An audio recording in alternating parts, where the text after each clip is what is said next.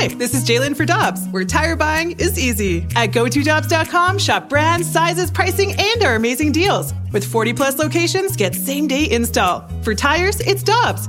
For deals you can use, click on GoToDobbs.com now. Another day is here, and you're ready for it. What to wear? Check. Breakfast, lunch, and dinner? Check. Planning for what's next and how to save for it? That's where Bank of America can help.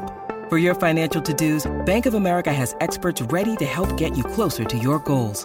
Get started at one of our local financial centers or 24-7 in our mobile banking app. Find a location near you at bankofamerica.com slash talk to us. What would you like the power to do? Mobile banking requires downloading the app and is only available for select devices. Message and data rates may apply. Bank of America and a member FDIC.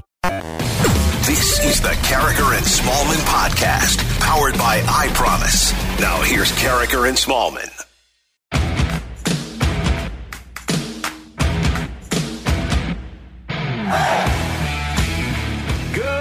Morning, everyone, and welcome to Karraker and Smallman on 101 ESPN. Smallman out, Danny Mac in. It's 7 o'clock.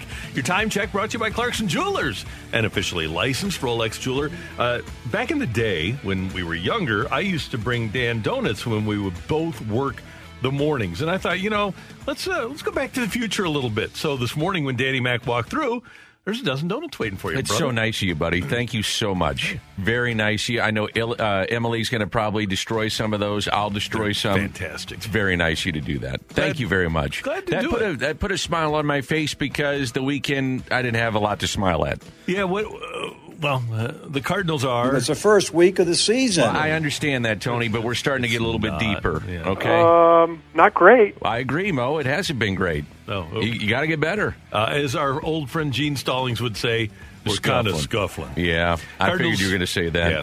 2 and 11 in their last 13. They've been outscored. They've been doubled up 86 to 43 in those 13 games. Dan, the starters earned run average 7.21 in the last 13 games. The overall ERA 6.57 and if there's light at the end of the tunnel, it appears to be an oncoming train. Yeah, uh, the Cardinals now are under 500 for the first time since April 23rd. Speaking of the starting pitching, I, I thought Carlos Martinez was really good yesterday, and it was two unearned runs. It was the air that uh, should have got him out of the inning, and then all of a sudden, two runs score. Good teams make you pay. The Cubs are a good team, and we've talked about this. We thought their lineup would hit, and for the most part, it has. What I did not see coming was what their starting rotation has been able to do in the last month, which is solidify itself and calm things down. Also, didn't think that uh, you know all of a sudden Tepera would be you know one of the best setup men in baseball.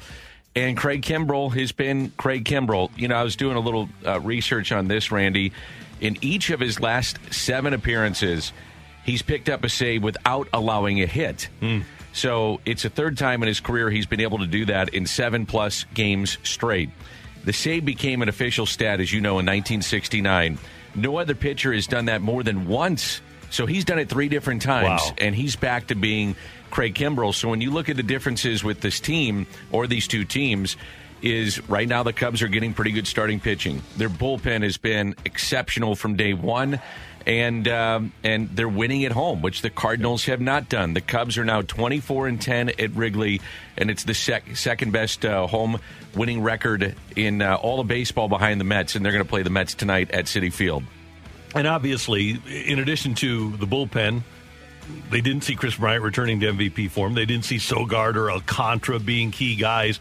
And they have, I, I would think, I, I would think that the Cubs players have probably thrown off the plans of the front office because For sure. they, they didn't plan on winning. This team wasn't built to win, but David Ross has done a great job. They've stayed reasonably healthy with their pitching, and right now they're the best team in the National League Central, and it's not even a competition. and they've taken now five of six against the uh, St. Louis Cardinals, and the Cardinals will, will face them one more time before the All Star break. And and this is the way I have to look at it: if they're not going to go out and make deals, plural, because there, there's the Cardinals need more than just what, go out and get this guy, and then all of a sudden things are going to be fine. They, they've got a lot of issues right now.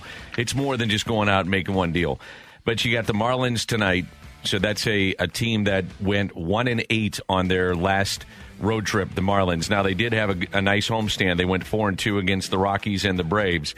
But yesterday, they had to have four relievers cover six innings. So their bullpen could be a little banged up going into the game tonight. Then you go to Atlanta. They've been very disappointing this year. Then you have two games with Detroit. Detroit is not a good team. You come home and you got a four gamer against Pittsburgh, team that's below you, and Arizona, team that doesn't win on the road, literally does not win on the road. And you beat them three or four in their place. Right. And then you go before the break. It's a tough trip. You got at Colorado, even when they're down, not an easy place to play. You go to a very good Giants team, and then you wrap up by going to Wrigley Field. The way I got to look at it, Randy, if you can keep you know your head above water somehow, some way with all the injuries before the All Star break, and then hopefully you're getting guys back by by that time. Then it, then you you feel like you got something. You're going to get KK back this week too. Apparently he's going to start in Game Two, and Wayno goes tonight, who's been fantastic at home, but.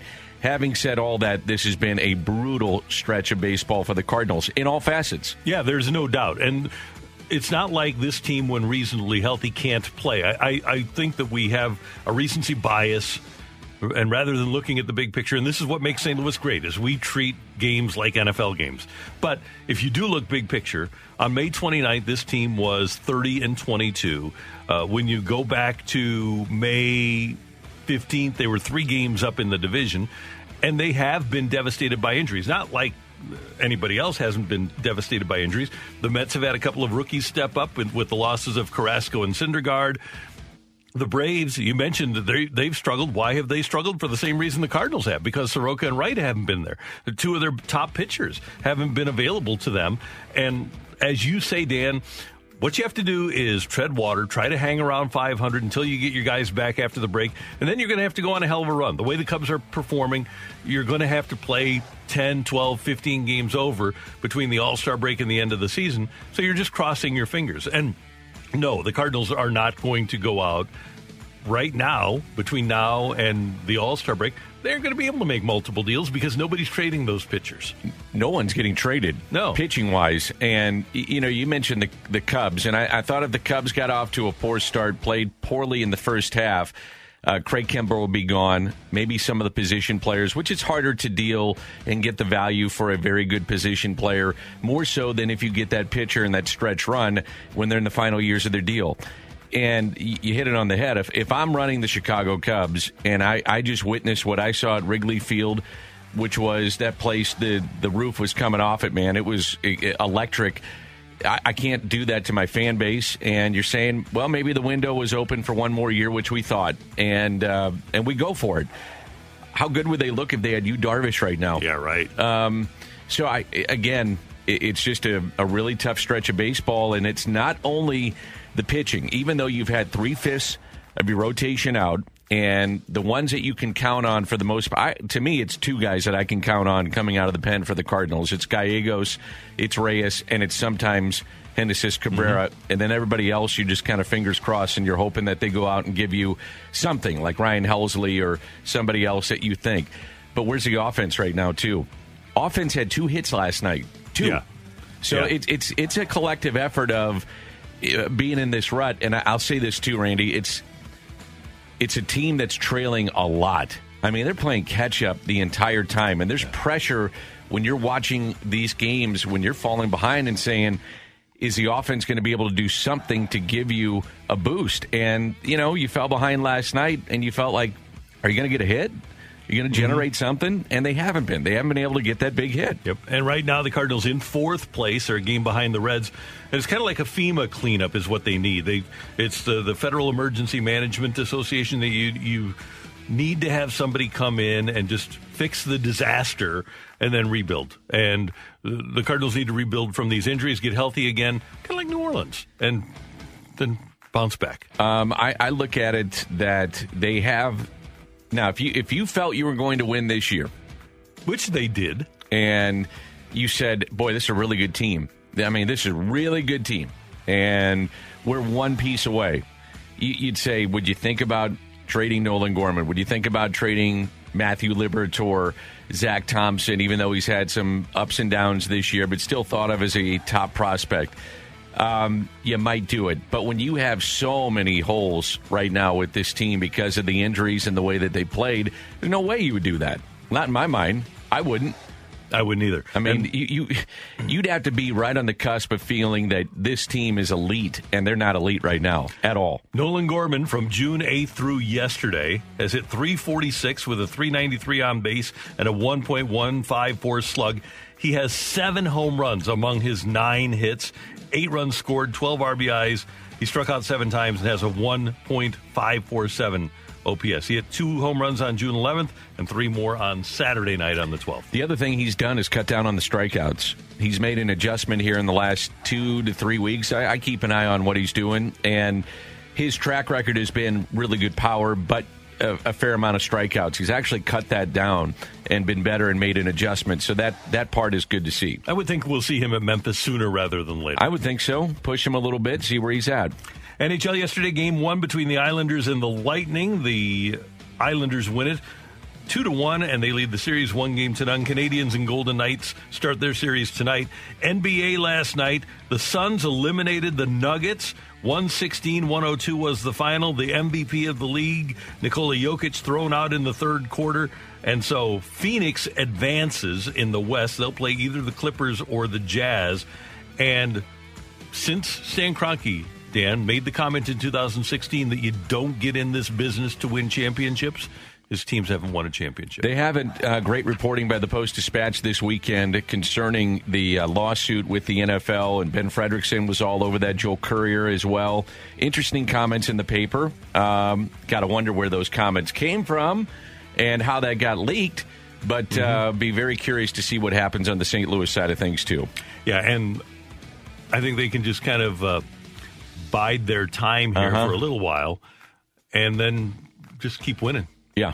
just uh, allow things to, to keep winning.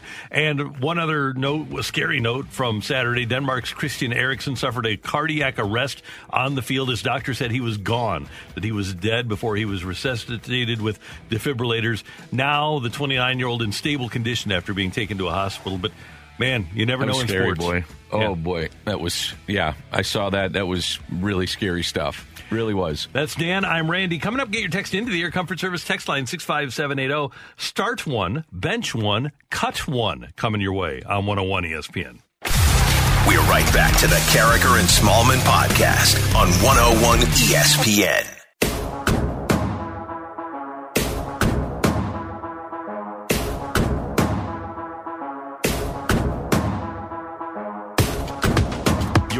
65780. Dan, Randy, Emily with a little game of start one, bench one, cut one. Danny, we saw the Cubs over the weekend, and they have three premier free agents coming up at the end of the season. Start one. More than that. Well, three premier guys, though. Yeah, Start one, I mean, bench- more than that yeah, even. Yeah. Start one, bench one, cut one from among Kris Bryant, Javy Baez, and Anthony Rizzo. Say that again. Star, uh, give me the list that you're going with. Start one, bench one, cut one from Yeah. Bryant, Baez, and Rizzo. Bryant, Baez. I would go Bryant, Rizzo, Baez. So I would put gonna yeah. I would start Bryant. He's figured it out again. He's back to being the Kris Bryant that we saw Mm-hmm. before. Um, I think Rizzo. It'd be curious to see what Rizzo would be like in a different market, but it just seems like he feeds and he's a perfect fit for that market, that fan base, kind of the face of the Cubs franchise, in my opinion, of I- their entire turnaround. I was thinking over the weekend, though, isn't he a Yankee? they need him. Yeah. I mean, sure. They it- need a first baseman in the worst way. All due respect to Luke Voit, but he's hurt and he's hitting 180. Yeah, and he's a left-handed bat too. Yeah. I like that in that in that uh, particular uh, uh, ballpark. And then Baez, to me, he's. I, I, I'm really curious what front offices will do with Baez. You're going to get a great defender, you know that, an electric defender. You're also going to get a guy that maybe leads the league in strikeouts, but hits you 30 home runs. Good, 25, Yep. 30 home runs. How much do you want to invest in that? I, I don't know. I so that's why I would go Bryant, Rizzo, Baez. And I think of all the shortstops, five available. I guess it's six still available this offseason. No, it's five because Lindor signed. And I'm throwing Brandon Crawford into the mix here. Baez might be the guy that stays with his team. I guess Crawford, he's from San Francisco. He probably will too. I think Crawford even more so than Baez Yeah. because he's been there with the championships. He's having a, a solid year. Yeah. I, I think he and he's a uh, he's a San Francisco native. There's a famous picture that uh, I always refer to when uh, the Cardinals play the Giants. It was in the San Francisco Chronicle in 1992, I believe, and it's a little boy that is. Uh, and I, I can't remember exactly what it said, but it's something like, please don't take our Giants away. And it's on the front page of the paper. You know who it is? Brandon Crawford. Yeah, Isn't that amazing? it's uh, phenomenal. and now he's uh, part of three different championships at shortstop for them. So it'd be tough to let him go, I would think. And by the way, Barry Bonds had a dog in the Westminster Dog Show last night. I saw that. A Schnauzer. Yeah. It's unbelievable. yeah. He's a versatile guy. Hopefully, the dog was not enhanced. So I would say for start one, bench one, cut one. So I've been thinking a lot about Albert Pujols, who's who's had a, a nice little run here for the Dodgers, and uh, exactly what they thought he might be, which is maybe a spot start here or there at first base. You can put Muncy at at second base. Bellinger can play center field, and uh, when he comes off the bench, he's a threat. So you know you're wondering what's left in the tank. Well, looks to be pretty good. So what about the the MV three? And I always find it interesting because people have different uh, affinity towards each of those guys, which is Albert Pujols, Jim Edmonds, Scott Rolen. Really be tough to bench one or cut one, but I'm going to go with Albert Pujols. Yep. I'm going to start him. Uh, bench, I put my, uh, excuse me, broadcast partner, Jimmy Edmonds, two, and Scott Rolen. Even though he's the one headed to the Hall of Fame, I'm going to cut him. That's when you know you're pretty good. Yeah, and I have it the exact same way. Obviously, Pujols, the greatest player that we will see in our lifetime. Jimmy Baseball, when we did uh, this day in Cardinal postseason history last year in October, every day we had highlights from. He's all over him. he, it's unbelievable what he did in the postseason for the Cardinals. I was talking with, I think it was Brad Thompson the other day. Oh, it was Ricky and Keo. We were talking about um, what was it about those guys that made him special. And this was off the air. And I said, the thing about Jimmy is that Jimmy didn't, where a lot of guys clam up when the pressure is the biggest and the game is on the line. And it, it's a great human trait that he has that I don't have because I, I wouldn't be like this. He just didn't care. And, you know, you think about why, and I mean that uh, when I say doesn't care, he cared about winning, but I mean, he wanted the big moment. he didn't feel the pressure. yeah, he was just like, well, I, I used to, I would ask him about like game seven of this, and he's like, well, what's the big deal? That's what he would say. I said, Yeah. what's the big deal? I said, it's game seven, your season. He goes, yeah, but it's a game. You know, I mm-hmm. mean, we've, we've been doing it all year. I've been doing this since I was a little kid, so just go out and play. Where he just didn't think about it That's a great philosophy to have. and and you think about like a double A guy to get to triple A and a triple A get into the major leagues. There are so many talented, physically talented players that cannot get to the next level because of what's going on between the years. And there are guys that are down there right now that are more physically talented than what you're seeing at the major league level, but they can't figure it out mentally. And Jimmy didn't have that problem. You he know, just he just was relaxed. A, a guy that should have been a star at the major league level is Tyler Greene. Had all the tools, and he he tore it up at AAA. But then he'd get here, and he'd see the third level, and uh oh, and it just couldn't happen for him. I actually think that's what's going on with Tyler O'Neill. He's not looking over his shoulder anymore, and he's relaxed. And now you're seeing the player that they thought. Yeah. that's him. So it it takes time for certain guys, and some make it, some don't. All right, your text six five seven eight zero. Emily, what do you have for us? From the 314, start one, bench one, cut one. The wave, the beer snake, the woo. Uh, well, the the woo absolutely gets cut early by me. Now, Yes. that beer snake was awesome last night, so I'm going to start that baby. Are you going to start the beer snake? I'm going to start the beer snake and bench the wave. I think most people would go in your direction. I would go wave. I actually like the wave. I have no problem with the wave. I know a lot of people don't like the wave, and that's okay.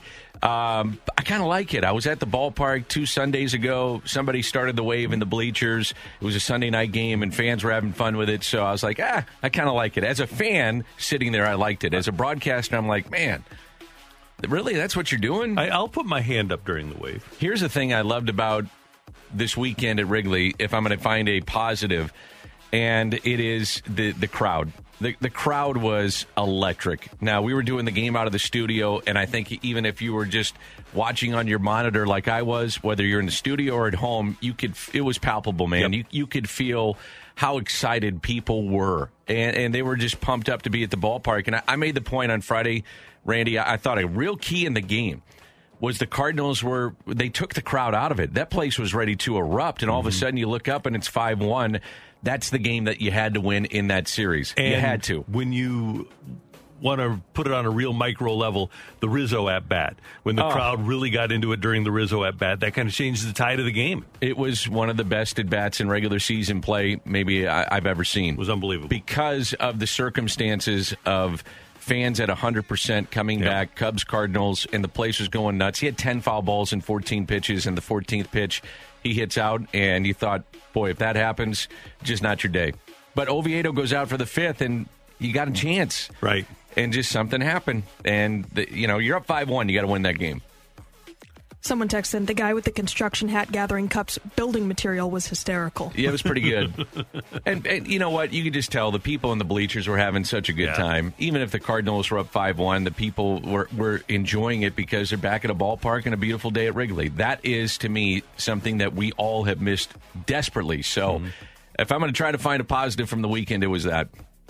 Our next one from the 314 start one, bench one, cut one. Chris Carpenter, Adam Wainwright, Jack Flaherty. I'm going to go right in that order. And the reason I'm doing it, is, and Wayno is our guy, but, well, Wayno did get us the I'm going out of Waino. those Six, yeah. Carpenter is, and, and Wayno's done it for longer than Carpenter. Thing was, Carpenter, right there with Gibson, is the best postseason pitcher the Cardinals have ever had. Yes, he is. And he's because, you know, when Bob was pitching, not as many postseason games, obviously rose to the occasion just about every time because he would go in games one, four, and seven. And he'd probably win them all and then hit a home run along the way. So he is the best big game pitcher the Cardinals have ever had. Right behind him, though, start looking at those numbers. It's only it's like eleven and two or nine and two or something like that for Chris Carpenter. Um, Wayno, you look at, let's say, 06, closing out the World Series.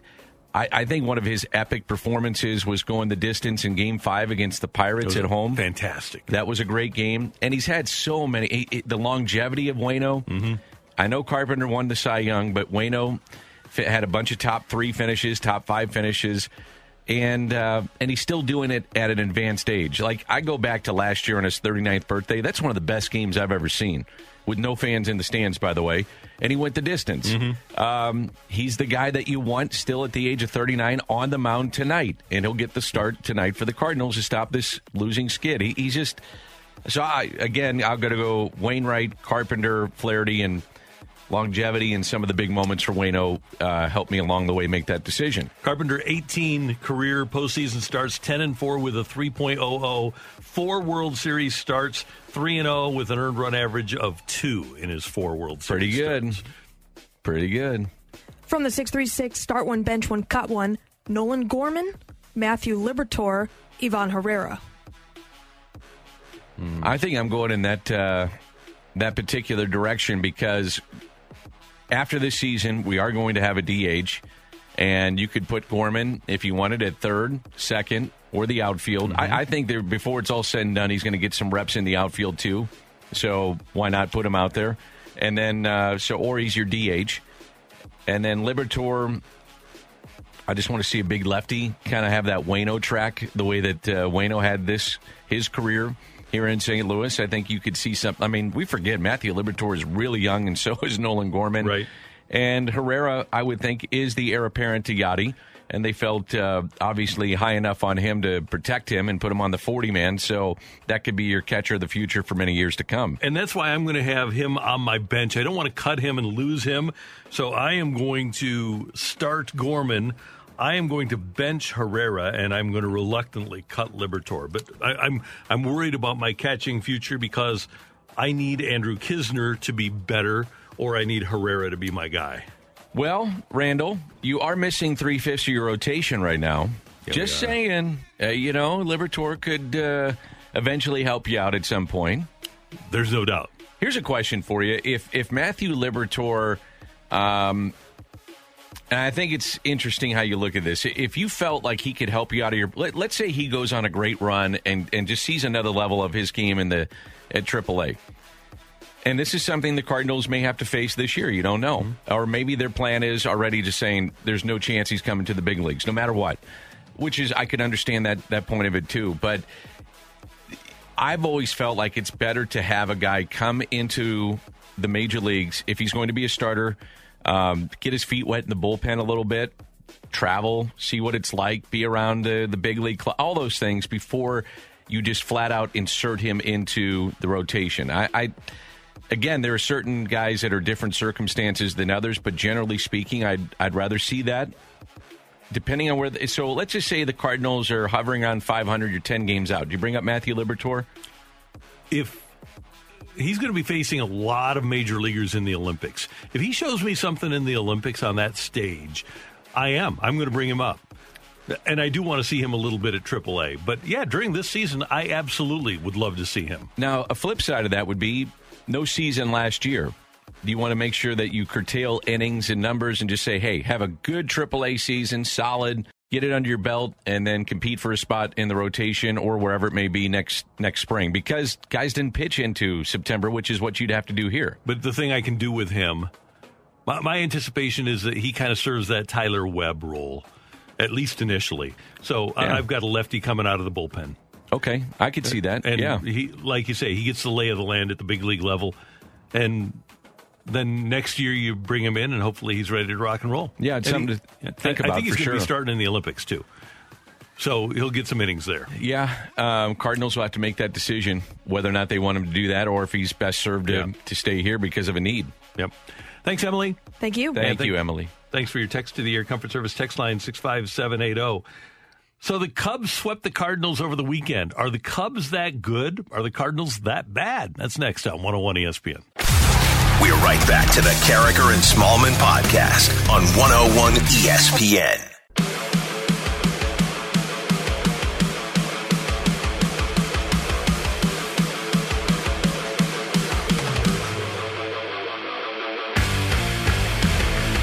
Michelle is on vacation. Danny Mack and Randy with you as the morning commences with the Cubs having swept the Cardinals at Wrigley Field Friday, Saturday, and Sunday. And Dan, what it comes down to is that Oviedo went four and a third on Friday. Stewart only went four. But then on Saturday night, you can't even get out of the second inning with John Gant on the mound for the Cardinals. And Kyle Hendricks gives the Cubs six. And then last night, obviously, Carlos Martinez bounces back for the Cardinals, but the Cardinal bullpen has just been wrecked over the course of these last 13 games. This 2 and 11 streak. Not only are pitchers not performing at a very high level, starters ERA 7.21, but they aren't getting any innings either. Yeah, I, I was, you know, dead wrong about this right now. Going into the season, I thought a strength of this club would be the pitching. Somehow, some way, the pitching would be able to hold up. Now, injuries have really hurt that because if you have Flaherty giving you six or seven every time out, at least, and you have KK being better than he was a year ago, and he has not been great this year, obviously, and he's been hurt, couple of stints on the IL. That takes a lot of pressure, a lot of innings off your pen. And uh, frankly, you know, Randy, that's been a, a massive problem. And, you know, injuries are are part of the game. Every every team is dealing with it, and the Cardinals have not dealt with it well. On the flip side, you think about what you know the Cubs have done, and they've had injuries to David Bote and Nico Hoerner. And they, they made a couple of uh, adjustments in the offseason or in season. For instance, Joc Pederson, they, they said, hey, come here. We'll let you play against lefties. And he's been okay against lefties, but he crushes right handed pitching. He's gotten hot. That's been a good signing. Tommy Nance, who got the win on mm-hmm. Friday, has been. Hello, friends. Yeah, he's been ridiculously good. Not Jim, but Tommy. well, Jim's pretty good too at what he does. I like Jim too.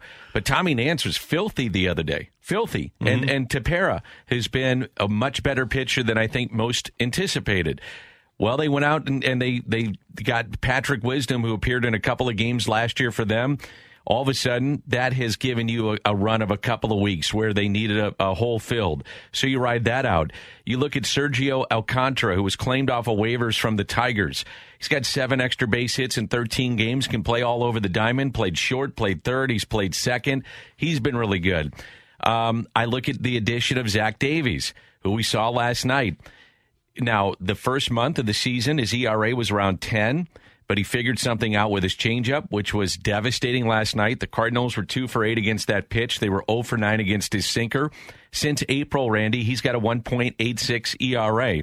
And another reason that I think that this team has a chance to win, speaking of the Cubs, is what we saw with the atmosphere at Wrigley Field. Mm-hmm. Coming off a season where you didn't have fans and that place was electric. They feed off that crowd. They're now 24 and 10 at home, second best home record in the major leagues. All those factors are reasons why this team is winning.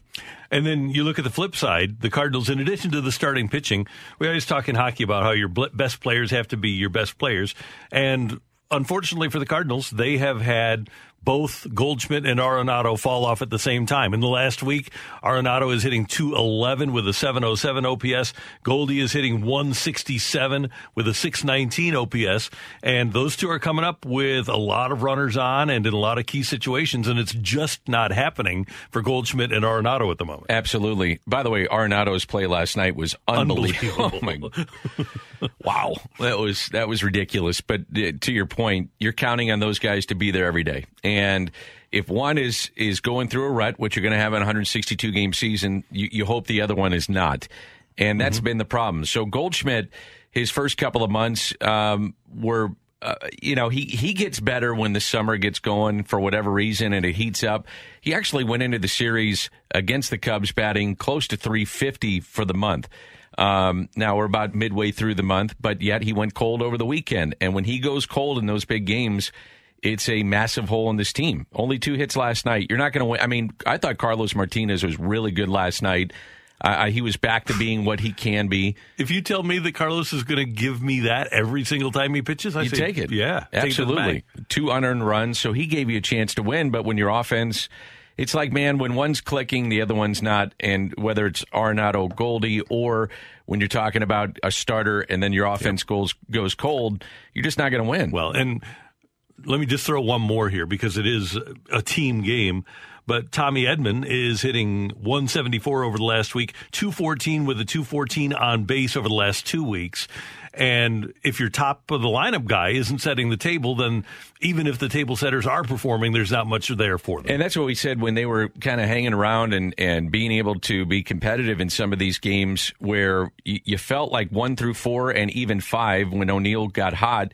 You're like, okay, that, that that'll work. If our pitcher can, from the Cardinals' perspective, you're saying, hey, if our if our pitcher can give us five or six and keep us in the game, and we have a chance to get to the big three. I always just say the big three of Cabrera, um, Gallegos, and Reyes. You got a you got a shot to win. Get me through six. Get me through six, and uh, and that's just not happening. So everything is kind of snowballing, and I, I got a feeling that inside that dugout, there's a ton of pressure that they're putting on themselves because they're always trailing in games too. It's one thing when you are losing games; it's another in the manner in which you lose. And a lot of these games have been to where you just feel like you're behind the eight ball initially either your starter doesn't give you a lot or your offense isn't moving the, the with runners. Uh, it just my point is you're always down by a run or two and you're always playing catch Right. up. And there's the, the when you have that situation there's pressure in those at bats and they're just not coming through. And Dan, I, I want to give credit here where credit is due, and we've talked about the struggles of three hitters, but we do need to mention how hot Matt Carpenter has been, don't we? I mean, the the guy for all of the struggles that he's endured and the body of work for the season is not good. But a 394 on base over the last two weeks, uh, 471 on base over the last week, and this is 17 plate appearances for the two week period, 33 plate appearances, and he's getting on base, he's hitting the ball, and he's stuck with it. And he is he's actually been the Cardinals' best offensive performer over the last couple of weeks. that's why he's playing every day too you know when fans look at that and i get it all the time you know why is he playing why is he playing well you just gave the numbers that's why he's playing when others and again only two hits last night you're having those kind of games um, and and one of the problems that if you're mike shildt is that you're trailing in games and if you're up in games, what do you do? You double switch him out, or you just straight switch him in the sixth or the seventh when you have a lead and get a better defensive player at second base, whether that be Sosa or Tommy Edman. But when you're trailing and you need offense, he stays in the game. Those are the kind of things that happen with this team. Cards and Marlins tonight. They'll try to get back on the winning track. The Cardinals will as they return home for this series before heading to Atlanta over the weekend. That's Dan. I'm Randy. Coming up, get your text into the Air Comfort Service text line 65780. Take it or leave it is coming your way on 101 ESPN. We're right back to the Karraker and Smallman podcast on 101 ESPN.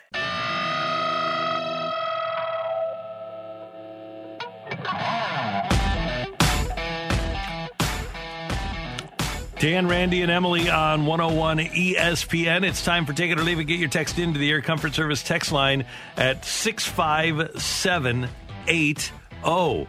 Uh, Dan, the team with the best record in the National League is the San Francisco Amazing. Giants. Amazing. Unbelievable. Take it or leave it. There's some sort of karma going on with the Giants. They're on their third general manager, they're on their second manager. They've turned things over, and yet they, they're still back on top. Some, something's happening out in the Bay Area in the water. Yeah, I know what it is. Their general manager. He's, He's good. he's really good. Remember what he did with the Dodgers? Yep. And he goes to the Giants, and and you, I, I, at least I would look have looked at it at that time, and I did. I thought, man, that is a really tough spot to be in because you got a market that expects to win when you have three championships in you know a very short amount of time. However, those championships were done with guys like Brandon Crawford and Pablo Sandoval and Brandon Belt, uh, Buster Posey. You know, my point is you, you've got legacy players that are aging. And that's not an easy spot to be in as a GM because you, you have the fan affinity for those players, but yet you also know what you need to do to improve your club on the field. And yet, Posey's having a very good year. Crawford is solid. Um, and he's had these little tweaks along the way and quietly turned it around without having to strip it all down and sell off parts and do, you know, a rebuild where you're getting the high picks and saying, hey, it's going to, we're going to take it on the chin for a handful of years and get better. He's been able to do that with that group of players, not Sandoval. He's a pinch hitter now with the Braves, but others. Yeah. And, um, you know, Kevin Gausman is a perfect example. He's been one of the best pitchers in baseball. And Farhan Zaidi, you mentioned him with the Dodgers. He's the guy that figured, okay, Max Muncy, Right, waved, those kinda guys. by The- Yeah. Justin Turner, he's the one that went out and identified those guys. They've got a guy named LaMonte Wade Jr. leading off for them and getting on base all the time. Uh, they've got Carl Yastrzemski's son playing right, or uh, nephew Grandson. playing right field and doing great for him. They did go when the Cardinals didn't get Mike Tauchman. They did go and get him, and he's doing things for him. Uh, the DeSclafani is another pitcher Yes. that they just took off the scrap heap and is performing well. They're the, the definition of being smart, and you have to be smart. It's uh, one of the great stories that probably doesn't get enough attention right now because I, you know, going into the season, everybody, including myself, and I think you would agree with this, looked and said, "Okay, it's a two-team race. Yep, it's the totally. Dodgers and the Padres, and here we are in Flagdale. Uh, today's Flag Day, I think. it is June 14th. So this is uh, where some people like to look at it um, and say, "All right, I don't go on Memorial Day; it's Flag Day," This and I is Klebs. yeah, big he's big day. on this, Yeah. and this is my measuring stick of you are who you are, and uh, or you or you say this is where our deficiencies are. Here's our strengths, and then make the adjustments accordingly. So, uh, you know, this is a about two and a half months, pretty good. Yep. So, yeah, I'm with you. It's a great story in in the game. All right, I'm going to think outside the box on this one. And some people will go, "Oh, you're you're out of your mind." I understand it, but that's why we do talk radio and take it or leave it. I would shake up the lineup tonight, and because of the numbers that you gave uh, me w- about Matt Carpenter, take it or leave it. Would you put Matt Carpenter in the leadoff spot? And here's my thinking on this: is that Edman has struggled a little bit in that regard here recently. And I love Tommy Edman at the top. By the way, as a leadoff hitter in the first inning, he's really good. So I'm countering my point here. Those first at bats of a game, he's he's got like eight doubles, couple of triples, which leads in that category. He's batting above 300 in the first inning. So I love trying to get off to a good start in a game, score that first run. But here's where I would counter it. Uh, Carpenter's gotten for him what has been hot. He loves hitting in the leadoff spot. Um, and some people would say, it takes three hits to bring him in. I get that too. However, when the Cardinals are scoring, it's a lot of times with power. So get him on in front of Goldie Arenado, and if he's going to play, ju- just to shake it up, just to give you a different, because what you're doing right now isn't working. So just totally shake it up. Why not just do something different? And, and you get him his three at bats, which is what you want, by and you get there quicker.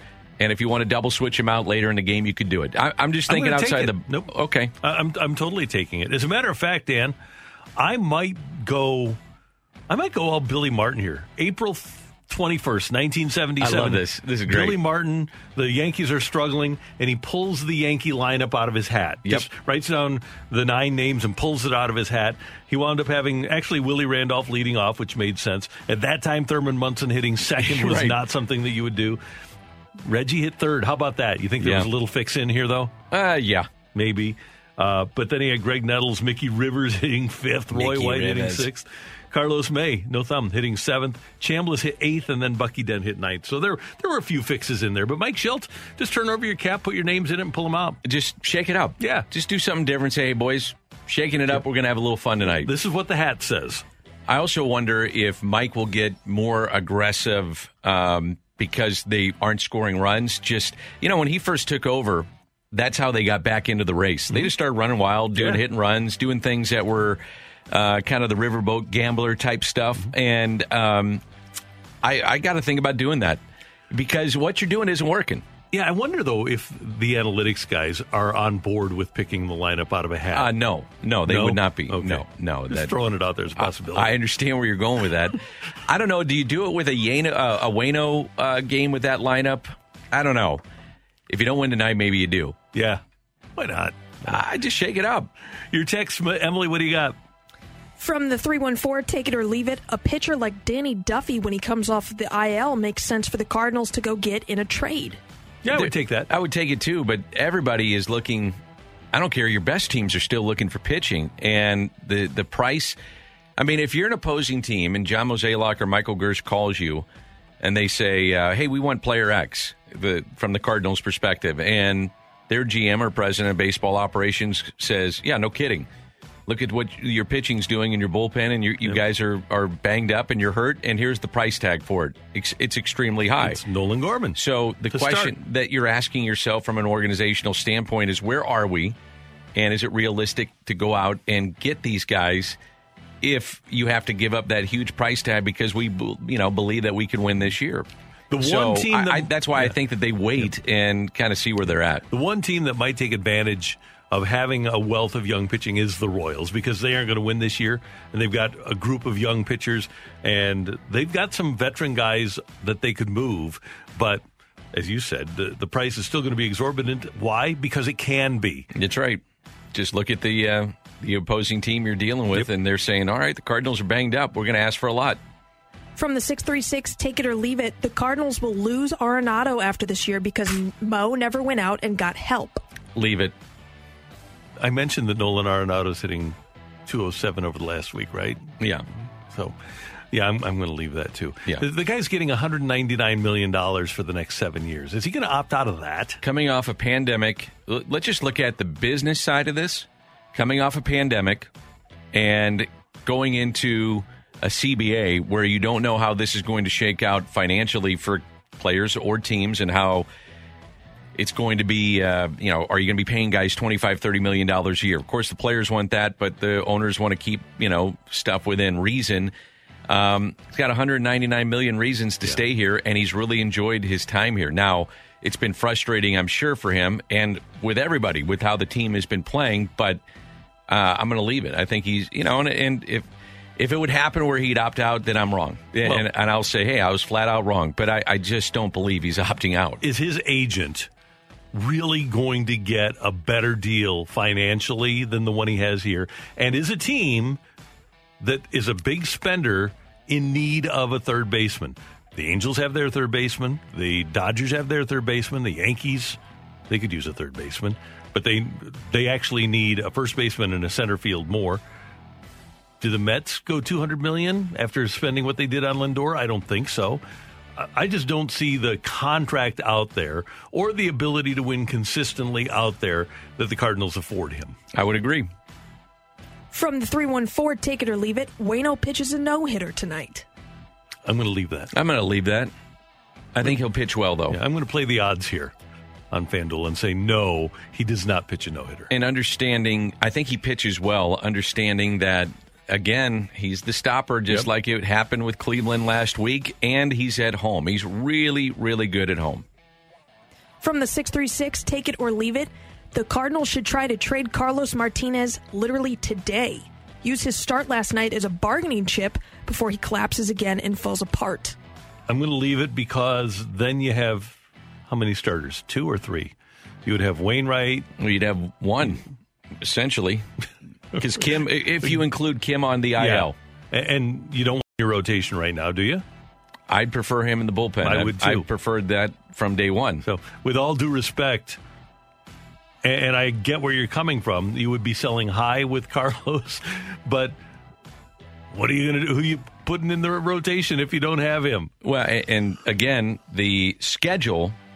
Now, this is a conversation maybe in a month Mm-hmm. after the, uh, you know, when you're going into mid, late July and the trade deadline is here and you understand your positioning as a franchise for the immediate 2021. Yeah, Mm-hmm. maybe you look at it. Um, but right now, you've got the Marlins tonight. The Braves have not played well. You've got a bad Detroit team, bad Pittsburgh team. Arizona literally cannot win on the road. You go to Colorado. Not an easy place to play, but a, a lesser team. And then you got San Francisco and Chicago both on the road. Tough way to uh, finish up the first half of the season. But your schedule does have some soft spots in it. And I get the frustration. If if the timing were different, I could totally be on board with trading Carlos today. But the timing doesn't fit. It's, even though he only gave you two two innings last week in in a start, you, you just can't trade him today because you just don't have enough guys. And he may be a commodity, though, down Yeah, the stretch right. for a team, Yep. for sure. Yep. Thanks, Emily. Thank you. And thank you very much for your text to the Air Comfort Service text line 65780. Coming up, Dan and I are going to look big picture here at an organization that was eight games over 500. They did lead the division by three. So as we are at Flag Day, what have the Cardinals done and where can they go? That's next on 101 ESPN. We're right back to the Karraker and Smallman podcast on 101 ESPN.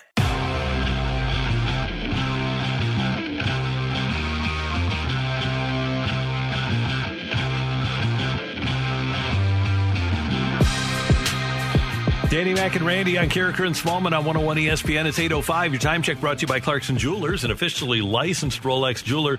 Dan, 15 days ago, the Cardinals were eight games over 500 at 30 and 22.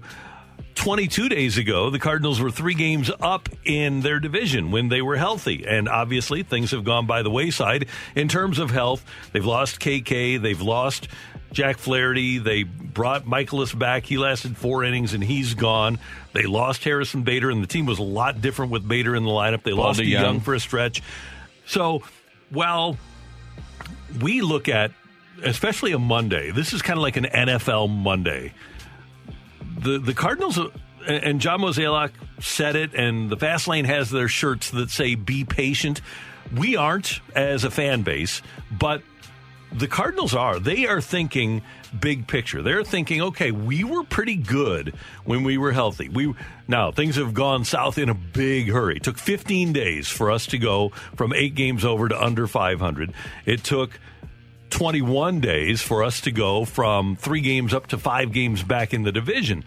But the Cardinals, I would think, John Mozeliak, Mike Girsch, Bill DeWitt Jr., Bill DeWitt III, Mike Shildt, they're thinking what we need to do is just kind of settle things down and just try to tread water and hang in there until we get our guys back and healthy. And then hopefully we can make a move too. But are the Cardinals concerned right now? And you are around the club every day. You're you're in the front office. You know the front office people. Do you think that they're reacting the way a lot of fans are? Do you think there's any panic at all in that front office? Uh, panic. I, I don't know if that they ever panic. I, I is there concern? Sure. How can they not be? You know, when you look at this team and and three fifths of your rotation is out. And again, I went through the schedule, and there are some soft spots to maybe buy you some time, but you got to play up to their level and beat them. Um, and the Cardinals have not done that here in the last, as you mentioned, 10 to 15 days. As I kind of take the big picture view of this, if I get Bader back, I get Kim back, if I have, and I'm, again, these are all shoulda, coulda, hopes, you know, all that stuff, to where I don't make a knee jerk reaction and go give up a Nolan Gorman, Matthew Liberatore, Zack Thompson. Um, I have to have a realistic view of my club, and I, I think that's what they have to do. Is is this who we are? You know, currently constructed, we're not great, but when we get Bader back and DeJong gets back into a flow and can get back to where he was. Again, this is a lot of hopeful stuff. Um, that KK is now going to take the ball every fifth day. That I am going to get Jack Flaherty back. I am going to get Mikolas back. Maybe I get Jordan Hicks back. I mean, all these things that we're talking about. If I take the big picture view, I can say, you know, if we hang around and we get our club back, we're a good club. But if I don't get those players back, it, it could be a long season. So I, I, just have to answer those questions honestly within my group and come up with the answer. And I don't think anybody knows the answer at this point because no one's healthy. That's the thing. And sure, the, should the Cardinals have gone out and signed a bunch of pitchers because they were concerned about their starting pitchers? Maybe, but who are you going to sign and who are you going to trade for now? We're on Flag Day. It's June 14th. We're 64 games into the season, 98 games left. There hasn't been a starting pitcher that's been traded in Major League Baseball. The Mets have lost a couple of starting pitchers. The Braves have lost a couple of starting pitchers. Uh, the Dodgers lost a starting pitcher. Granted, they had some to, to fill in with. But teams that have pretty good systems that have pretty substantial needs also, like the Cardinals, have not been able to procure the services of a starter from another team. Yeah, and, and there's a few things too. I mean, when you have these injuries, you're forcing some of your bench players to go to your your lineup. I mean, the bench has not been where it needs to be. It just hasn't been, especially from the right side. It's just not there. You know, you don't have the thump that you thought you might have. Carpenter's been fine Yeah. from the left side as a pinch hitter, fine with that. Um, but you know, when you start thinking about going to your bench, it's like you know, Lane Thomas is he's hitting hundred. I gave the Cardinals the their due in saying we want to evaluate the young outfielders. I th- that's one thing we can say about Flag Day. I've had enough time to evaluate Lane Thomas, and I've had enough time to evaluate Tyler O'Neill and Dylan Carlson and, and Carlson. I really like Carlson. I really like O'Neill. Not so much Lane Thomas as a player. He just hasn't been there. Ha- No. Hasn't done. And I don't care if you're saying, well, he, you know, he's in a tough spot in the, you know, coming off the bench. Uh, yeah, but I've seen him play as an everyday Yep. player too, and they did, they did too to the point where there was a day game earlier this year. I think it was against the Nationals, and after the game, they had to send him down. Yeah. And oh, by the way, Nogowski, for as great as he was in spring training, his role was to come off the bench, and he hasn't and didn't perform either and got sent back. down. No, and he's had some shots. I think he's had 15, 16, 17 plate appearances. And look, if you're a fan out there and you're going, Dan, that's a lot of ifs and hope. I, I get it. Uh, but that's where this team is right now. So, again, going back to the big picture view of this, Randy, do you feel that when you get KK back and with the schedule the way it is, and at some point you're going to get Bader, at some point you're going to get Flaherty, um, and maybe you move a John Gant to a bullpen if you have that luxury. I personally, I'd like to see Woodford in the rotation. I agree with you there. Um, if you feel that you can tread water until you get those guys healthy and then maybe try to find something at the deadline, that's one way to look at it. Or the other way to say, we're just not good enough. Well- and this is one of those years we're just not good enough. Here's the thing: if I'm the Cardinals, and I feel like I'm going to get Flaherty back after the All Star break, is there a point from mid July to mid September, a two month stretch, where if I have Flaherty, Wainwright, KK, Carlos, maybe even Mikolas, where I could win? 12 out of 15, three tip trips through the rotation. I feel like I could if I have those five guys. Well, they've done that. Yeah. I mean, there was a point where that rotation was as good as anybody in baseball statistically for about 15 to 20 games. And what happened? They won. Yep. And, and so that's going to be the key, as far as I'm concerned, is treading water until you can get to that point. And then if you can get to 12 games over, you take your chances on making the playoffs. Yeah, it's just you got to have a realistic view and some tough conversations. Are you good enough to get to that point? And I, it, currently constructed, no. Um, No. But when healthy, maybe. And yeah. that's that's where we are on Flag Day. Is the Cardinals are beat up. They were good. They were eight over. They were three ahead of the division. They got hurt, and now they've lost eleven of thirteen, and they're five back in the division. And the key is going to be, and they played some pretty good teams. When you're playing the Dodgers, you're playing the Indians, you're playing the Cubs, you're playing some pretty good teams. You have to take advantage of the teams that right now are at the same level as you, and you have to play at least 500 against them. And it, and by the way, the Cardinals aren't selling anything anyway. They're uh, unless Andrew Miller winds up being a, a chip that somebody really desires. The Cardinals aren't in a position; they don't have anybody to sell. Mm-hmm. Maybe you sell Martinez. Mm-hmm. That would be the one if, that if would- he goes on a roll. the Yeah. Last year of the contract, and he's got two option years left. Yeah, that's what makes him attractive for some teams to say, yeah, he, he could help us down the stretch if you're a winning ball club and um, and you get you know cost certainty with him because of the options. Yeah, that's something to think about. But but you aren't you aren't selling any of your outfielders. You aren't, certainly aren't selling your catcher. You aren't going to sell Wainwright or Flaherty. You probably aren't. There's probably not going to be much of a market for KK. Maybe DeJong if you're convinced that Sosa is something, but clearly they really like DeJong because they put him right back in the lineup and he's playing, and Sosa didn't. Yeah, and and you got to try to you know get the most out of him that Yep. you can. And then your corner infielders are, are going to be here for the long term. And if I'm not mistaken, both have no trade clauses. Correct. And you aren't going to try to trade them anyway. I I would. I would agree. You're, you're not going to trade Paul Goldschmidt or Nolan Arenado. So Ain't going to happen. That's where we are on Flag Day. It's it's not very pleasant as you participate in Flag Day and fly your flag today, but hey, it can only go up from here.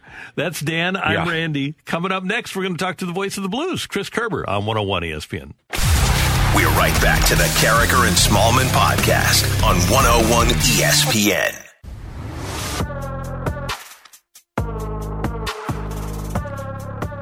Danny Mack is in for Michelle. I'm Randy, and we head to the Brown and Crouppen Celebrity Line. And our friend, the voice of the Blues, here on 101 ESPN, Chris Kerber, kind enough to join us as he does on Monday mornings. Morning, sir. How you doing? Randy, I'm awesome. How are you guys today? Everything's good. Hey, we kind of touched on this uh, on Friday when you were in for Michelle in talking about the the effectiveness over the years of Lou Lamoriello and Barry Trotz, and w- we've been talking for ten years about how the NHL is a speed game, but and not that the Islanders don't have speed, but at the end of the day, if you control the puck and you can smother the opposition, it doesn't matter who the opposition is, you can beat them, as the Islanders showed Tampa yesterday. Man, when you see that two to one score on that game, and and, and then watching it, and you just watch the mistakes that, that Tampa made, but turning the puck over at the blue line, and and the Islanders right on top of them, you're going, oh my gosh, like this. It, it, it's just Lou Lamoriello has a, an absolute way to win in the National Hockey League, and it's been proven to be extraordinarily successful for him.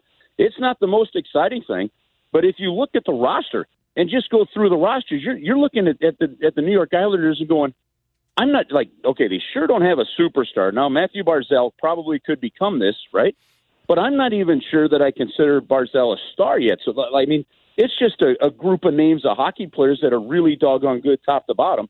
And you put the coaching that he's got with with Barry Trotz, and, and it's successful. Now, I, I think Jon Cooper's going to make some pretty good adjustments, and Vasilevskiy played really well for the most part for for Tampa Bay. But that that was a heck of a win for the New York Islanders.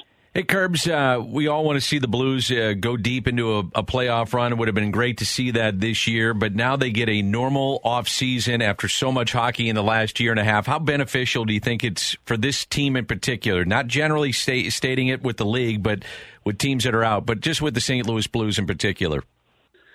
Man, I think Dan, it's going to be important, and it is important for this group. Uh, I, I think when you talk to some guys and you hear from them, th- there's there is a level of frustration that that you know this this season didn't continue. I mean, it, it, it's sort of not they're not sitting there going, "Thank goodness it's over." I mean, they're especially some of the leaders of this team, whether it be Brayden Schenn and Ryan O'Reilly and David Perron, like like they're they're ticked off that you know that they didn't go deeper. Having said that, the injuries just got to them that they they need some time to heal and need some time to get ready. And for whatever reason, and and I don't know, obviously not not being around the baseball team and the Cardinals much, I don't know how similar this is, but uh, like we we just weren't a good COVID team. I, I it's trying to put your finger on like pl- not playing in front of crowds. Uh, the team not being able to hang out and, and, and be around each other, which is you know a close knit group that that thrived on that that for whatever reason with the COVID restrictions, this team just never really found its groove with it. I would also think, and and we travel with the clubs. We're not doing it obviously this year, but with the way that it was set up, and and I know fans will scoff at this because they say, "Well, that can't be an excuse." But the travel with what the team dealt with this year too, going out west as much as they did, that that had to have an effect on this team in terms of just trying to get your body uh, ready to play every night. And again, I, I understand fans don't want to hear that, but man, just getting back to some normalcy where you're maybe seeing Detroit or going to Chicago, but staying within this time zone, that, that that's big, man. I, I, I really believe that. I, I could be wrong, but that's what I think. No, I, I there there is definitely a part of that that is the case. That this team felt like they spent a lot of time on the road. They felt like, um, and and and keep in mind, and because of that, I guess if if there weren't any hiccups, it would have been one thing. But they flew out to to Los Angeles to play a game, and LA gets snowed in in Colorado, and the Blues aren't can't play the game. So they're stuck out there for 48 hours all the way out in LA on a game that never happened that had to be rescheduled. And uh, and then you look at from a travel standpoint uh, just the amount of time they had to travel west. I mean, it, it, it's not a, it's sure, it's just a two hour flight. Uh, you know, even you know a little bit more coming home from Colorado, but it's more going out there. It, it was long enough that I think that it actually had a bigger effect on this team, not just from a uh, not just from a competitive standpoint. I think it had it from a fatigue standpoint, when and may have been part of one of the reasons you dealt with so many injuries. I think it had a bigger effect on the team than uh, than the Blues initially thought it would. Curbs the conference final between Montreal and Vegas starts tonight in Vegas, eight o'clock St. Louis time, and I really thought after the Blues played Colorado that the winner of the Colorado Vegas series would win the Stanley Cup. That was before I realized that Carey Price was going to have like a 935 save percentage and allow less than two goals a game. Do you give Montreal a chance in this series because of Price? Uh, well, in, in a game that sometimes uh, who, who was it? Was it Roger Neilson or somebody that said maybe we should just call this game goalie? Uh, I mean, I, yeah, I think. I, I mean, yeah, because of Carey Price, you have it. You know, you you, you they absolutely do have a chance. And now, now, the depth of Vegas can really overwhelm them. We'll have to see how that goes. But Carey Price can be an equalizer, and if you get a lucky bounce or something like that, and you take one game or two that you're not supposed to, things change in a hurry. But I, I, I do. The one thing about the Montreal Canadiens is they've come together uh, because of Carey Price as a team, and man, have they played terrific through these first two series. And that's that's the other great thing about this game. Unlike you know, you can have a superstar in in in basketball, right? Just one player win you a series, and it makes a difference, right? Hockey, the goalie could be like that, but even if the goalie's like that, you've got to have your team going, and and and they're going. I'm I'm looking forward to seeing this. I I still think Randy, you've got to you've got to heavily favor Vegas in this series, but it'd be fun to see if they can if they can make a series of it. How cool is it to see Patty Maroon doing what he's doing? He's going to go down as one of the great hockey players that ever came out of St. Louis, especially if he wins his third cup. Absolutely does, and you know he played nine minutes in the game last night. Went and uh, checked out those numbers, and uh, it, you know it's not just him though, Dan. It's it's fun to watch Pat do what he's doing. And here's a, remember he gambled on himself. He turned down a four year deal with the Edmonton Oilers before he eventually signed with the Blues, right? And there's a chance he could have his third straight Stanley Cup. It's just a spectacular story. But Scotty Mayfield, who's from St. Louis, played for the Islanders yesterday. He had the third, I think, the third most ice time of anybody in that game, um, and he's in year two, I think, of a four or five year contract with the Islanders. I mean, and when we everybody talks about the the Tkachuk guys and and Luke Kunin and and and those guys that that class where you had the five you know first round picks. But Scotty Mayfield too, uh, along with Pat Maroon, they, they're just putting together great careers. And there's there's obviously you're going to have another St. Louis and one of those two guys that's going to move on to a Stanley Cup final after this series. Yeah, I, I want Tkachuk here. By the way, Curbs. I just I'll go on the record with that, and not Keith. Uh, you know Keith what, is done. I, I I'm not sure you're alone on that, but I think it's a hell of a thought. Okay, thank you. and one other thing tonight will be kind of old home week for Petro and Edmundson. Petro was Edmundson's mentor. They they were paired a lot. Petro loved Eddie and and vice versa. So that'll be a, a fun little matchup to see for the two defensemen for Montreal and Vegas.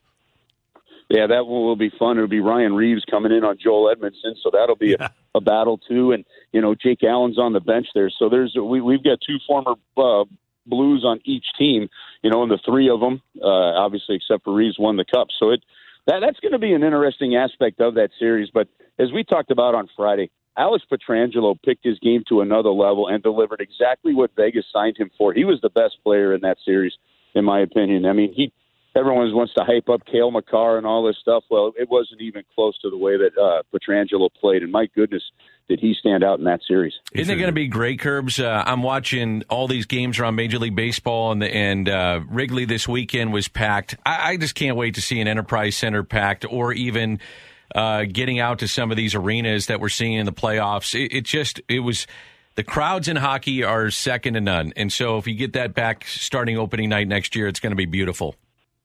I don't. I don't think you. You know what? I, and I think all three of us probably feel this way. I don't think any of us ever took the fans for granted. Right? You love the atmosphere in buildings, whether you're you're packed at Bush on a on a Tuesday night or whether it's you know it's Enterprise Center on a Saturday night, whatever it may be. I don't believe you know the none of us took took the crowds for granted.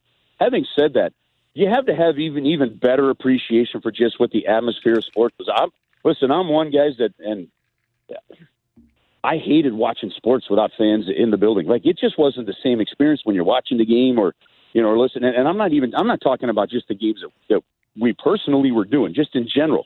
You know, and and it just felt weird. So it, to me, to me, it's all about the fans. And oh, I agree with you. I think the Blues are going to do a great job, kind of relaunching everything with welcoming fans back. And I know they're already working on plans on how to do that and working hard to get some plans done early. It's it's going to be fun. But yeah, it'll be it'll be a special relaunch because you're talking at, at that point in time, you know, nearly two years before you you know since you've been able to put just a full building in there, and that's that's a, it, one. It's a shame, but two, it'll be such a welcome sight. No doubt. Curbs, good to hear your voice. Thanks so much for the time. We appreciate it. Have a great Father's Day week, and we'll talk to you soon. Yeah, happy Father's Day to both of you guys. I know it's special to uh, both of you guys. Have a great week. We'll talk to you the following week. All right, Sounds thank good. you, sir.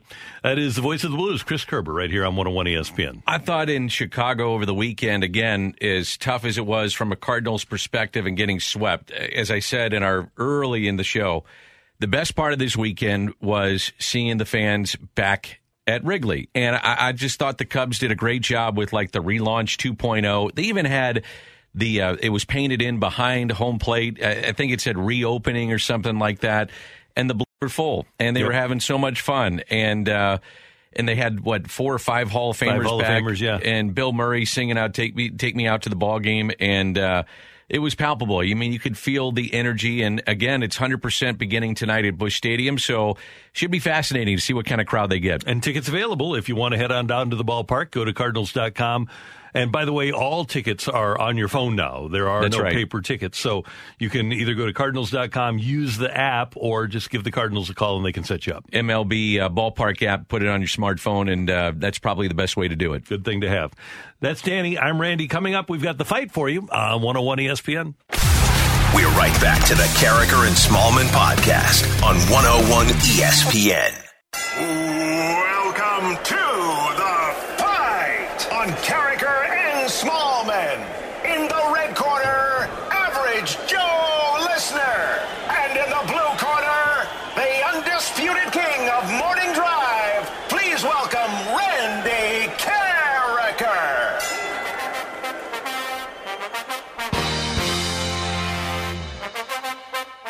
101 ESPN, I'm Dan McLaughlin, filling in for Michelle Smallman on this Monday morning. Kind of a tough Monday morning after the weekend the Cardinals had. Uh, Randy is out of the studio, and we have our fighter. This is Alex. Alex, welcome to the airwaves of 101. Hey, Danny Matt, good to be here, man. That song really juices you up, pumps you up. I'm ready to rock and roll. You talking about the fight song? Oh yeah, that fight song, baby. I'm like throwing air air punches out here. I'm ready to rock. So I heard. Well, you're fired up. That's good to hear. I heard Absolutely. that you called in on Friday and said, "No, no, no even though we picked you for Friday and you said, no, I, I got to go on Monday. Is that right? Uh, you know what? You just juice up the air, the air, the airline just a little bit more. You know that Monday morning energy. That's what you need sometimes, especially I, after that sweep. I, I feel tough. you. I feel you, baby. That was tough. Uh, Question for you, Danny Mac. Question yeah, for you. Yeah. So on a national televised game, do you come home on Saturday, or you stay at the game on Sunday and watch it like a fan? Well, I uh, we are not traveling this year, so I've been home all year. Ah, yeah, ah, so I uh, so I've been home, but normally in a normal season, not COVID year, yeah, we'd be uh, probably coming home and uh, spending some time with the family. It's a good question, nice. though. Yeah, but we're we're doing the games from the studio on the road, so we You're are a family man. I can respect that. we are locked into St. Louis. Um, Absolutely, what do you, what do you do for a living, babe? Uh, actually, I uh, work for a family business called Success Brands. We do customizable merchandise. So if uh, you go to the Cardinals games and you get the uh, the hats, the jerseys, the apparel, the rings, we do all that for MLB, NBA, and NHL. So, so I'm, so I'm pretty much into the sports industry. Yeah, it sounds like you probably need to do some advertising on 101. I, I'd be happy to be your spokesman, but just just going to throw that out there. Anyway, okay. absolutely. I'll talk to my dad. Okay, here we go with uh, Alex. Uh, Novak Djokovic uh, ra- uh, rallied from two sets down to win the French Open on Sunday, his 19th Grand Slam title. Who is tied with Roger Federer, Federer in first place for the most men's Grand Slam titles all time at 20? Is it Rafael Nadal, Andre Agassi, or John McEnroe? Ooh, you know, I'm not much of a tennis guy, but I will just go with the uh, with the rock steady Rafael Nadal. Okay. Garrick Higgo or Higu won the uh, Palmetto Championship this weekend, his first PGA Tour victory. Which country is he from? The United States, South Africa, or England? What was his name? Garrick Higgo. Higgo. Hmm. And then what were the options? United States, South Africa, England. That sounds like an English name to me. I'm gonna go English. Okay. Aaron Boone made a comment on Sunday that the sliding Yankees need to step it up. Boone's grandfather, Ray Boone, was a World Series champion for which team in 1948? The Indians, the Boston Braves, or the New York Yankees? I'm gonna go uh, New York Yankees. Okay. And which Cardinals prospect was the first player born in the year 2000 to be drafted by an MLB team? Was it Zack Thompson, Matthew Liberatore, or Nolan Gorman? Uh, this is Zack Thompson. Okay. Randy, These were come tough. on. These were tough. I, I, she, I, Emily comes up with these. She came out fiery. I, she was not happy On a about Monday the, uh, morning too. On a Monday morning, she was not slowing down, giving us the softballs here. no, she wasn't happy about the uh, the Cardinals getting swept, and she's going to take it out on everybody here. Apparently. They just yeah, come I, straight yeah, out of my I brain. agree. All right. hey, Randy, say uh, good morning to Alex. Alex wants to be in, uh, doing some advertising on 101 ESPN. Alex, that's great to hear. Welcome to the show. Thanks for listening. Thanks for playing. Randy, how are we doing this morning, my friend? Everything's great. A lot Beautiful. of his uh, potential advertisement may depend on whether or not he wins. I'm just saying that. We can handle this. Uh, absolutely, absolutely. Novak Djokovic uh, rallied from two sets down to win the French Open on Sunday. It was his 19th Grand Slam title. Who is tied with Roger Federer in first place for most men's Grand Slam titles all time at 20? Pete Sampras. Garrick Higgo Higu. He won Higgo. the, yeah, Higgo. He won the uh, Palmetto this weekend. sure did. That was his uh, first PGA Tour victory. Mm-hmm. Which country is he from? Garrick Higgo. no, Garrick, Gar- Garrick not Higgo. Garth But, uh, Butcher. Uh, Germany. Okay. Aaron Boone made a comment on Sunday, Randy, Oh, yeah, he shouldn't have made that. and uh, his Yankees are scuffling. Mm-hmm. Boone's grandfather, Ray Boone, was a World Series champion for which team in 1948? Ray Boone. Cleveland Indians. Yep. Okay. And uh, which Cardinals prospect was the first player born in the year 2000 to be drafted by a major league team? That would have been Nolan Gorman. Emily, ring the bell, please. At The point. winner and still champion of the fight, Randy Karraker. The fight sponsored by Ryan Kelly and HeroLoan.com. Check out how they help veterans and service members at the new and improved HeroLoan.com. Alex, I'm sorry, but Randy did win today. I know. That, I mean, I feel bashful right now. That was a bad performance out of me. Uh, not at I all. know better. You you brought some energy, and that that makes you a Yeah, winner you in my are book. bashful. You're great. Yeah. Oh, Randy. I mean, those those those were some tough ones out there. But you, I mean, uh, tip of the cap to you, my friend. Tip Thank you, Alex. you. By the way, what is your company? Give your company a shout out here. Uh, you know what? Uh, You know, I'll go for round two. Uh, Success Brands. We do customizable merchandise. So if you, uh, we do a lot for just the sports industry. So you go to Cardinal games, get the rings, the hats, uh, the jerseys, apparel, all that, the bags. We do all that, but we do a lot of corporate work, do a lot of youth sports industry, all that stuff. So a lot of lot of fun. Started by my dad too. Shows shout out to my dad. He actually texted me after I said the Yankees won the 1948 World Series. He's like, it's the Indians because he's a big sports guy. So I followed his footsteps. All right, well, Alex. we need to get a hold of you and your dad here. Um, let's see. Oh, we can, we can make that happen. We can make that happen, baby. Sounds great. Who is tied with Roger Federer in first place for the most men's Grand Slam titles? Alex got this one right. It was Rafael Nadal. Oh, Nadal. You Ah, went baby, Pete yeah. Sampras. Well, hold on, Alex. You didn't get anything else right. Um, I know. That's okay. Higu won the Palmetto, and that was his first PGA Tour victory. Which country is he from? That's South Africa. Oh, yeah, that's right. Aaron Boone made a comment Sunday. Yankees need to step it up. But this was about his grandfather, Ray Boone, and the World Series champion uh, for 1948. That was the Cleveland Indians. They have the longest drought right now in the sport in terms of not winning a championship in baseball. Which Cardinals prospect was the first player born in the year 2000 to be drafted by an MLB team? And that would be Nolan Gorman. Nolan Gorman was born in the, the 2000s. I think it was May 10th. May 10th. Okay. All right. You gave us Thompson, Liberatore, Gorman. You said drafted by an MLB team. That would have been any card. Uh, Any Li- team. yeah, because Liberatore was Tampa Bay. All right, Alex. Hey, thanks for playing. Uh, enjoy the ball game tonight. Don't know if you're going to go down there, but it's 100% capacity, and hopefully we have a lot of fun with the Marlins in town. And just got to hope the team gives 100% of their heart. Well, they will, babe. They will. You Yeah, don't have to worry about that. Okay. All right. Thanks, All Alex. right, Alex. thanks for having me. Maybe I'll make my return. You never know. Okay, we'll Take try care. to get you on. You're better and stronger. You, All you, you bet. It's uh, instant offense, Alex, coming on 101 ESPN. He's fired up. He's good. Next up, our buddy Craig Mish is in South Florida. He covers the Marlins, and he will join us next to preview this Redbirds Marlins series on 101 ESPN. We're right back to the Karraker and Smallman podcast on 101 ESPN.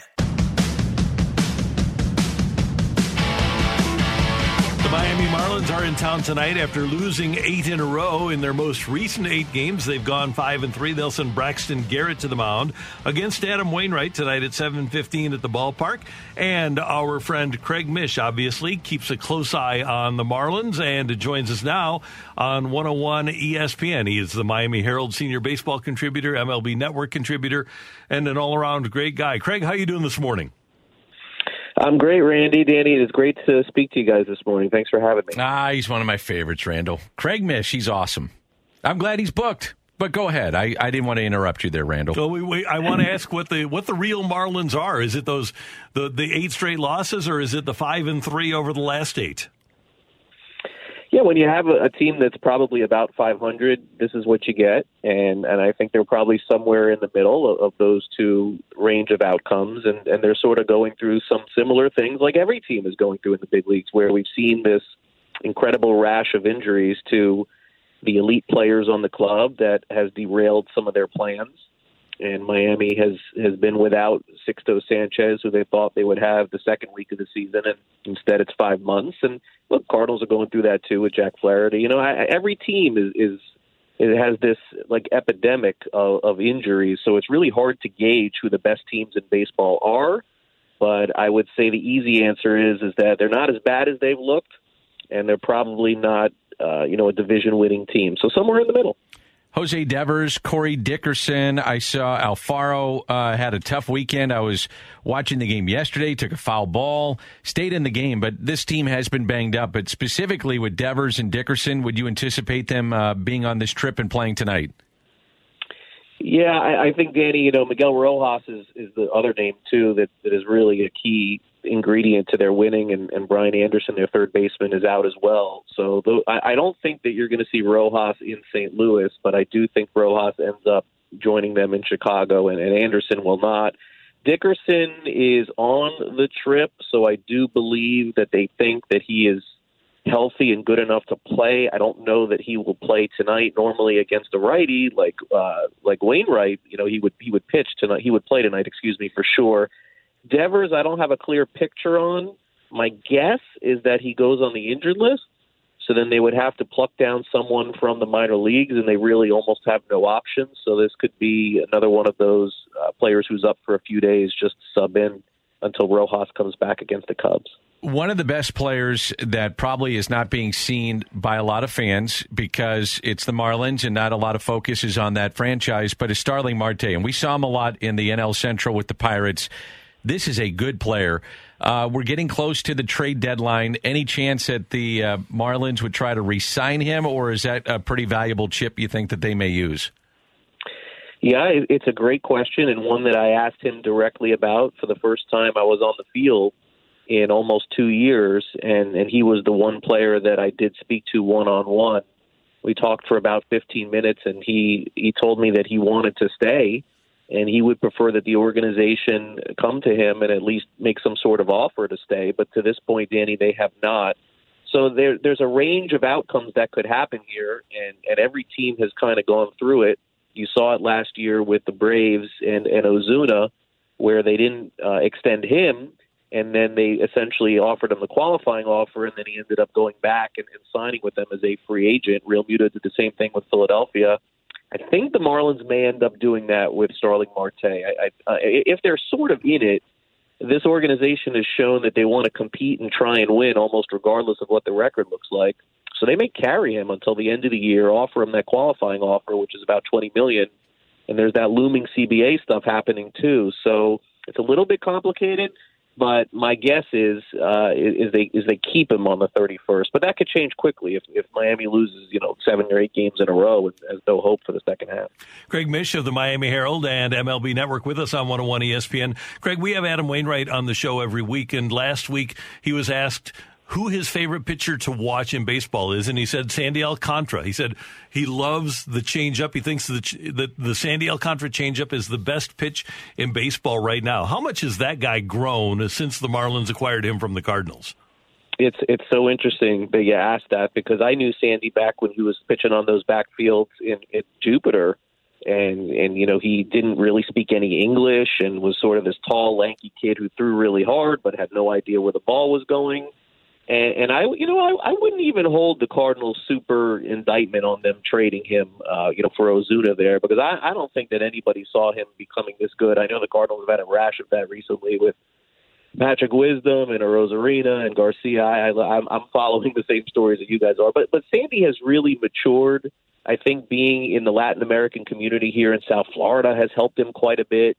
Uh, he's he's you know in terms of personally is a wonderful uh, person and, and donates to a ton of charities, and it's just grown. He's just matured. So yeah, I mean, I understand where where Waino is coming from there, and he really is the front man in this rotation. Would he be the ace, Randy, on on every team in the big leagues? Oh, you know, I'm not so sure, but he certainly could be in a handful of teams, and maybe ten to fifteen. And Miami is definitely one of them. He's done a great job. A guy that has 24 walks in 85 innings would be the ace of the Cardinals. I can tell you that. well, it has not gone well for you guys this year in that category. That is for sure. So, yeah, it's it's been a uh, tough year in that regard for sure. Yeah, yeah, uh, but you, but but you know what? I the, the, the, and look, everyone wants the Cardinals to make a trade for a pitcher. I understand. But you know what? Uh, Mo probably will. I mean, in in the end, on the thirty first, it's going to come, and and they're going to do something. But with the, with the amount of injuries there are in baseball, there's a chance that, for example, he makes a trade for a guy right now, and then that guy gets hurt. He's out for the year. I mean, it's been that kind of season, and I just think the flurry of moves is all coming at the deadline on the 30th. Like, I just don't see anything happening until then. Braxton Garrett tonight, Trevor Rogers tomorrow. So two lefties, and then Alcantara will make the start in Game Three. I'm curious though about Braxton Garrett. What can fans expect tonight when they watch him? Well, this is the one game of the three that the Cardinals are going to have the best opportunity to see some balls right over the plate and hit. Uh, you know, Garrett does not throw hard. He's in the 89 to 90 mile an hour range. He's a former first round pick of the Marlins uh, back a, a handful of years ago. He had Tommy John surgery almost immediately after he uh, you know was drafted or within the second year. There are some who who privately think that he has not come all the way back since then. He used to throw 92, 93. I don't even think he gets up to that. Maybe you'll see that in the first inning. So uh, look, I mean, uh, the, the Cardinals are going to the Cardinals are going to have a really tough time the next two days facing Trevor Rogers and, and Sandy Alcantara, I believe. But tonight would be the night that they should be able to square some balls up. And I know with the pitching issues the Cardinals have had, maybe we're in for a high scoring one tonight. Uh, you know, at the game, I'm not sure, but but uh, Garrett certainly has fallen quite a bit in terms of their top pitching prospects. Many have moved ahead of him. I'm curious, and Craig Mish is our guest. And for those that uh, follow Craig, you you know he's as connected as anybody in terms of front offices and players. He's based in South Florida, but does a remarkable job uh, covering the game. I mean that, Craig. You, are great at working a locker room or Thank the field you. and and breaking stories and and developing relationships, starting when guys are young, like Sandy Alcantara on a backfield. Now all of a sudden he becomes an all star. So you're to be commended with that. And and my question is about this. The CBA, uh, are you hearing anything about something being done privately? And, and, maybe it's the best thing that we're not hearing a lot about the, the pending CBA, but it's kind of the black cloud right now hanging over the game of baseball coming out of a pandemic and a shortened season and all those things. We all want to see baseball, but are you hearing any progress on on some of the issues that are out there for both sides? Uh, you know, first of all, Danny, thank you for saying that, and I look forward to actually being able to give you a hug this summer. Well, That's I mean it. You know, I mean that. We talk all well, the time. You do a great job. I, I, I thank you for that. Uh, you know, I, I wouldn't. I would. I don't want to say that it's super negative. There, there are some that, that have put out stories where it's not happening, and there's going to be a lockout. Um, you know, the, the thing is, what, what I am optimistic about is both sides know exactly what they want. And sometimes, like in the past, I have felt that they were unclear in communicating those sort of things. With uh, you know, especially there was one time on the player side where the, they wanted the food better or something like that. It was just like some insane request that didn't need to even be in the discussion. So, I mean, look, simply put, they both want expanded playoffs. They both want the designated hitter. There has to be give and take on both sides there, but I think that they understand that. You would look at this past year and say, why couldn't they just get this worked out? Well, it just kind of came on very quickly. Do I think they'll be bickering? Do I think they'll be fighting? Of course. It's the way that this thing has always gone down. But I do think both sides understand what needs to get done. And by the way, I do think the owners understand there needs to be a universal designated hitter. But they simply, it, it is business. And in business, there is give and take. It stinks. We don't want to talk about it. But the owners simply can't just allow 15 more designated hitters in the American League getting paid an extra 10, 15 million dollars a season and have no trade off for that. I understand as long as they can get those little things figured out, and it is little, believe me, these guys are billionaires. They have the money. But if they can figure it out, I think that everything will go okay this offseason. That's good news. Yep. Craig Mish, always great to hear your voice. Thanks so much for the time. We do appreciate it. And as the season continues to unfold, I'm sure we'll speak again. Have a great day. All right. Thanks for having me. You guys too. Take All care. Right, thanks, Craig. Craig Mish.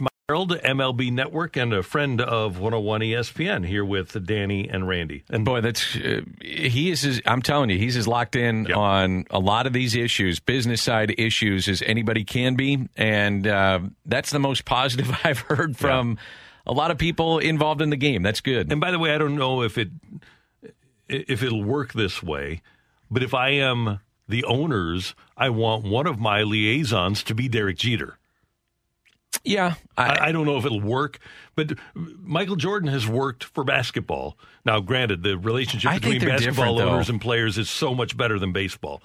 But I mean, I, I, understand where you're going with that, but I, I don't know if it's the same. I, I let me put it this way: I, want Derek Jeter in that room. Yeah, I, guess because he, he could, at the very least, can explain to owners, okay, here's what players are thinking. Maybe, um, but they're going to get an earful though from the executive council of the Players Association anyway. Um, and I understand he's been on both sides. I, I totally understand what you're saying. I just don't know if that makes a difference because at the end of the day, it's going to come down to getting the best deal no matter what. So whether Derek Jeter is there or not, it, well, it, it just yeah. doesn't matter. And he mentioned the chefs. Last time, the players didn't get the best deal because they were asking for chefs rather than money. So they did get that. They got the chefs. Yes, they they did, and they got like you know. There's another thing like they wanted multiple buses on spring training bus rides, things of mm-hmm. that nature to be able to spread out. I mean, I, I I do think it's a little bit. You know, he talked about expanded playoffs, the DH. I also wonder how much would you have an expansion in the game?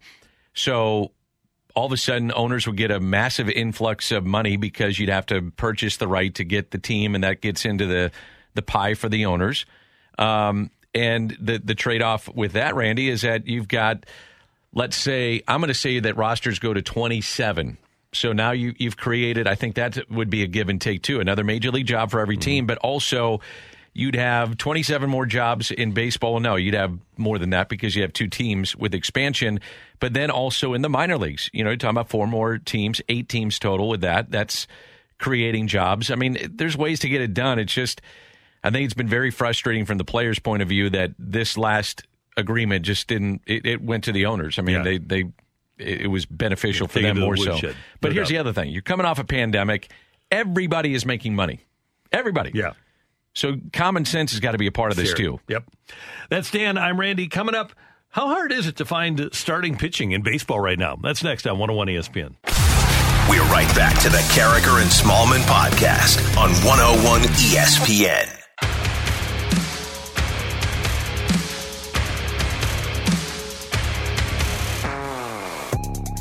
We mentioned with Craig Mish that Sandy Alcantara is going to pitch for the Marlins on Wednesday. That would be the 16th. That would be Dunctionary Day on the Bud Deck at the Budweiser Brewhouse in Ballpark Village.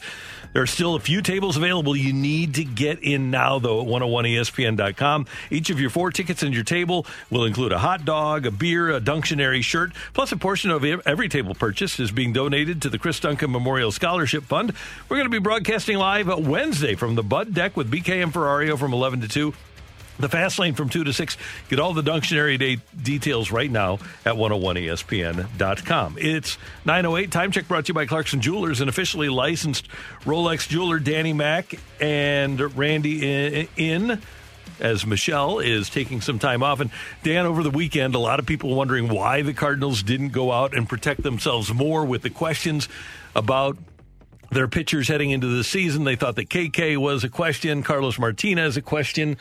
Uh, obviously, Miles Mikolas was a question. And uh, a couple of things. Number one, I, I look at the pitchers that were available in free agency after about January 15th, and there really wasn't anybody that I thought was going to be great or somebody that you'd say, okay, that you can plug that guy into your bullpen as your sixth starter. And the other part of this is you just look at the guys that San Francisco signed, a, a DeSclafani and Alex Wood. Now, they were told they were going to be in the Giants rotation. If you have the chance to be in the Giants rotation or the Memphis Redbirds rotation and you're a pitcher, what are you going to take? You're going to take the major league deal, right? Absolutely. Yes. So finding starting pitching over the offseason was not as easy as we make it out to be. The Cardinals were not going to sign Trevor Bauer. They were going to be like the Dodgers and try to kill a fly with a sledgehammer. And the other part of this is is that as we sit here now on Flag Day, June 14th, there hasn't been once the season started a pitcher, a starting pitcher traded by one major league team to another major league team. And that's why, you know, I think Craig was spot on. I, I, I think we're going to have a lot of movement at the trade deadline.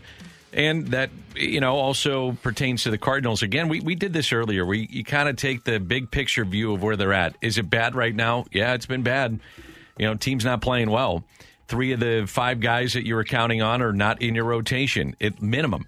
Um, so if you're the Cardinals, do you wait it out as much as you can and try to hang in there, or is there something immediately that you can do right now? And I understand when people say you got to go make a deal, but here's the thing: there are a, a lot of warts on this team. It's not just one deal and it's going to get fixed. When people say go out and just make this deal, well, there's okay, you made that deal, and they, then you got to address Right. something else. I mean. There's some problems with this team, And let It- me- it's going to be multiple things that you have to address. Let me throw this out there too. The Yankees, who have a much better system than the Cardinals do, and a lot more major league ready prospects than the Cardinals, their starting pitching in June has been as bad as the Cardinals' starting pitching. You think the Yankees aren't looking for a starting pitcher? Well, I was thinking this this morning when uh, Emily had the, the the fight questions with Aaron Boone, and you know he is feeling it, and that fan base is feeling it this morning, just like the Cardinals are. It's it's a similar thing where there's expectations when you're with these organizations to win and win now, and there's not rebuilds, there's not reloads. It's just keep plugging and get through it. And the Yankees, with the amount of money that they've spent, are in a hole and they're not playing well. I mean, Aaron Boone last night on his post game Zoom was asked about, you know, are the guys used to losing? And he got fired up, man. He was mad about that question. And, you know, it's just one of those times that the Cardinals are in a bad rut. They're injured. And if you, if you went out and made a deal, Randy, um, it's going to cost like a significant deal because teams know they've got the leverage because the the injuries the Cardinals have. So the question you'd have to ask yourself as a fan: Are you willing to give up Thompson, Liberatore, Gorman, some of these guys? And there's the middle of the like how you look at the Cardinal system. It's top heavy with some good prospects. Lower levels have some good prospects. The middle is eh, it's down. So those are the guys that people are going to be asking about. And if you feel that that's here's the question: Do you feel that those guys? Uh, if you went out and traded them, are good enough to make you a winner, then maybe you do it. I personally, I wouldn't But because there's too many warts right Yeah. now on this team. And, and the pitchers With you're the going to injuries. get. You're, you're talking about a Brad Keller. You're talking about maybe a Danny Duffy. You aren't talking about Scherzer here, who, by the way, uh, have you seen how severe his injury is? I don't. He threw 12 pitches on Saturday. I am not. I was just saw taken out was- of the yeah, game. I just saw it was the 12 pitches and he was out. But if you get a Berrios or a, uh, a Pineda from the Twins, the price is going to be exorbitant. If you get a Kyle Gibson from the Rangers, the price is going to be exorbitant right now, and it might be when you get to the 30th too. But if you're a desperate team like the Cardinals or the Yankees going after a starting pitcher, those teams that have the starting pitcher are going to ask for the moon. Well, they, they have the leverage They right now. should. I mean, you know, until tomorrow night, that would have been KK out, Flaherty out, Mikolas out, Jordan Hicks not in your bullpen. I mean, those are to me the Hicks. We don't talk enough about that. That has been a massive injury because you're relying on the other three that you could count on. And Hicks was, you know, had his faults this year at times coming back from Tommy John. But generally speaking, you think that's going to get better and better because he's more efficient in the strike zone. Um, you know, you just have a feel for it coming after almost two years off. But that's been a big loss for this team.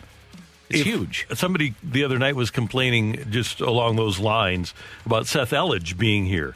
And I, I pointed out that if things went the way the Cardinals wanted them to go, Seth Elledge might be your fourth or fifth guy at Memphis right now because you would have your starters, and so you would have Gant in the bullpen. You would have a completely different looking bullpen with Hicks down there. Kodi Whitley isn't healthy. There's so many dominoes that have fallen, and Hicks is one of them, that have caused you to not have reliable relievers beyond the top two or, three if you want to throw Cabrera in there. So if I'm sitting in that chair, I got to remind myself when I wake up this morning that this is a long season, even though this has been a really bad stretch of baseball. Not only with the wins and losses, but the manner in which you're losing games. You're always trailing. So I've got the Marlins tonight with Wainwright on the mound. I got to feel good about this game tonight. This is this is again one of those games you got to win. You got Alcantara going in game three. That guy can be as nasty as anybody. I go to a Braves team that hasn't played great baseball. I got Detroit for a couple. I think I can do something there. I come home, Pittsburgh, Arizona, two teams that you should take care of. I go to Colorado. If I'm a, if I'm a good team, I should take care of business on the road. Finish up with San Francisco and then the Cubs. Not going to be easy going on the road to those two places.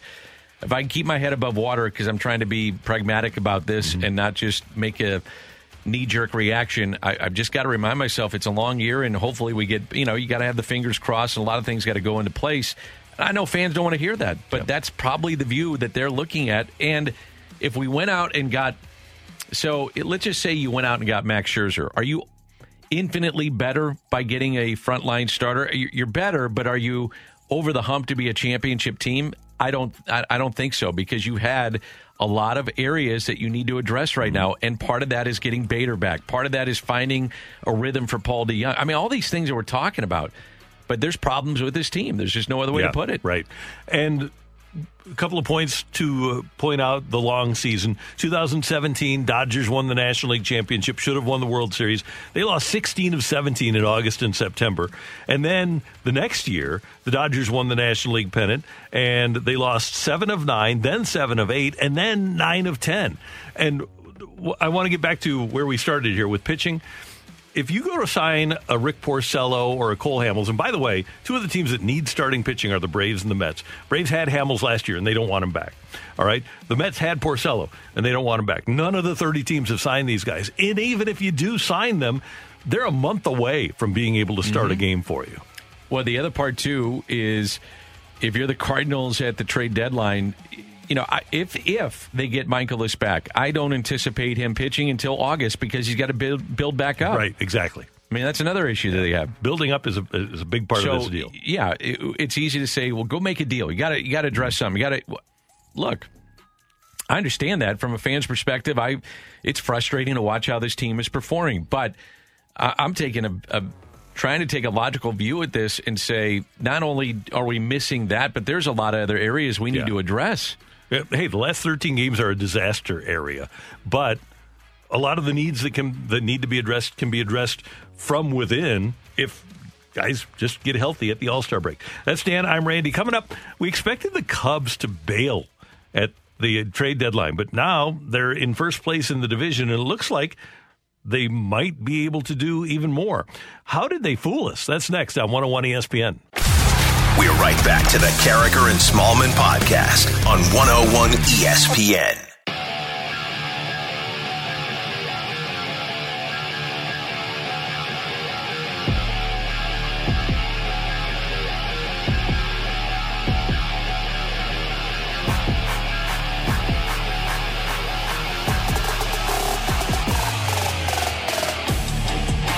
Cubs just swept the Cardinals, and during the offseason, they traded Yu Darvish. We thought maybe during the offseason that they would trade Kris Bryant too. Let Kyle Schwarber go. Yep. Another one. A lot of things happened to that team during the offseason, and we kind of figured, okay, they're going to be bad and they're going to disassemble because they've got so many free agents. And at the deadline, they'll trade everybody. But here they are, 38 and 27, tied with Milwaukee for first in the NL Central. And Dan, there's so much that goes into the Cubs' success. And by the way, David Ross deserves a ton of credit, but they have gotten production from unexpected sources, especially a pretty much no-name bullpen that has a 2.59 ERA, which is third in Major League, second in Major League Baseball. Yeah, the bullpen has been great. And you look at Tommy Nance, you look at Tepera, and getting to then Craig Kimbrel, who's back to being Craig Kimbrel. That was a big question mark for them, the back end of their games and their bullpen. And it started in early September with Kimbrel. He figured something out of last year, and he has been one of the best closers in baseball. In each of his last seven appearances, he's picked up a save without allowing a hit. Third time he's done that in his career. The save became an official stat in 69. Only uh, pitchers have done that in terms of seven games without allowing a hit and picking up a save. He's done it three times. All of the pitchers have only done it once. That's amazing. That's how good he's Yeah. been for them. So I, I look at, you know, the other part of this too is Zach Davies. Zach Davies in April had a 9.47 ERA. So he's another guy that's a free agent to be. So you, you figured, okay, Arrieta comes in, Davies comes in. We got all these position players, Kimbrel, all on, you know, one year. And uh, if things don't go right, then we get rid of them. Now they're at a point where I think you look to add and bolster their rotation even more. So when you look at the Cubs and why they're doing what they're doing, it's about their their starting pitching, which has had a lot of question marks coming in, but is settled in. And now Davies, after the uh, the start last night, he has an ERA since April twenty. Uh, no, for, since April first. Excuse me, under two. So he figured out some with his changeup. He's got a good sinker, doesn't throw hard, but last night another example, only two hits. So, you know, the starting pitch, it, it begins with your pitching. Yeah. It's uh, the cliche, and, and they've gotten pretty good starting pitching. when the Cubs came to town on May 21st and the Cardinals were in first and the Cardinals were rolling, Cubs had an, a starter's ERA of 5.47. Here we are on June 14th. This is only three weeks later, and the Cubs starting pitcher's ERA has come down by a run per game from 5.47 to 4.50. Now, another reason they fooled people, Dan, is because look at their OPS leaders. Patrick Wisdom, granted only 19 games, leads them in OPS at 1.02 or 1.202. Sergio Alcantara is second. Jake Marisnick is third. Then you have Bryant, who you expect to be there. Nico Hoerner isn't even there right now, but they've gotten great work out of Mike Duffy when he's been healthy. They've gotten great work out of Eric Sogard. Names that you didn't expect to be in their lineup are not only in their lineup, but they're thriving. I expected David Bote. I expected Nico Hoerner. They have been injured. Ian Happ, who was their best hitter a year ago, has not been very good this year. But Kris Bryant is back to being Kris Bryant. He worked on some things in the offseason. That has been a much better player, an MVP type player. Uh, Rizzo's been Rizzo. Baez has been better this year. And I think a lot of it has to do with fans back in the stands. He said how tough it was for him not having fans in the stands. Well, They fed off the energy of that crowd this weekend. They're now 24 and 10 at home. It's huge. 14 and 17 on the road. Wow, 24 and 10, and they'll get the Mets, who have the best record at home in baseball at Citi Field uh, tonight. So that should be a good matchup between those two teams. Now, the, the big question is can the Cubs sustain it? Can names like Wisdom and Alcantara and uh, and Eric Sogard and Zach Davies, can they sustain for six months? I think they'll be there come All Star break. We've only got a month to go before the All Star break, but can they do it for six months? Yeah. Uh, I got to question that, but I still think if you keep the core intact, which by all accounts they will, when you're talking Rizzo, Bryant, Contreras, um, Baez, yes, I, I, think they can. And and if you get Hoerner and Bote giving you something, then I think you're going to be fine offensively. It's a it's a good club, Randy. I mean, if they pitch like they've been pitching, there's no reason to think that they wouldn't be. And their pitching as opposed to the Cardinals, has been remarkably healthy, as opposed to pretty much everybody else.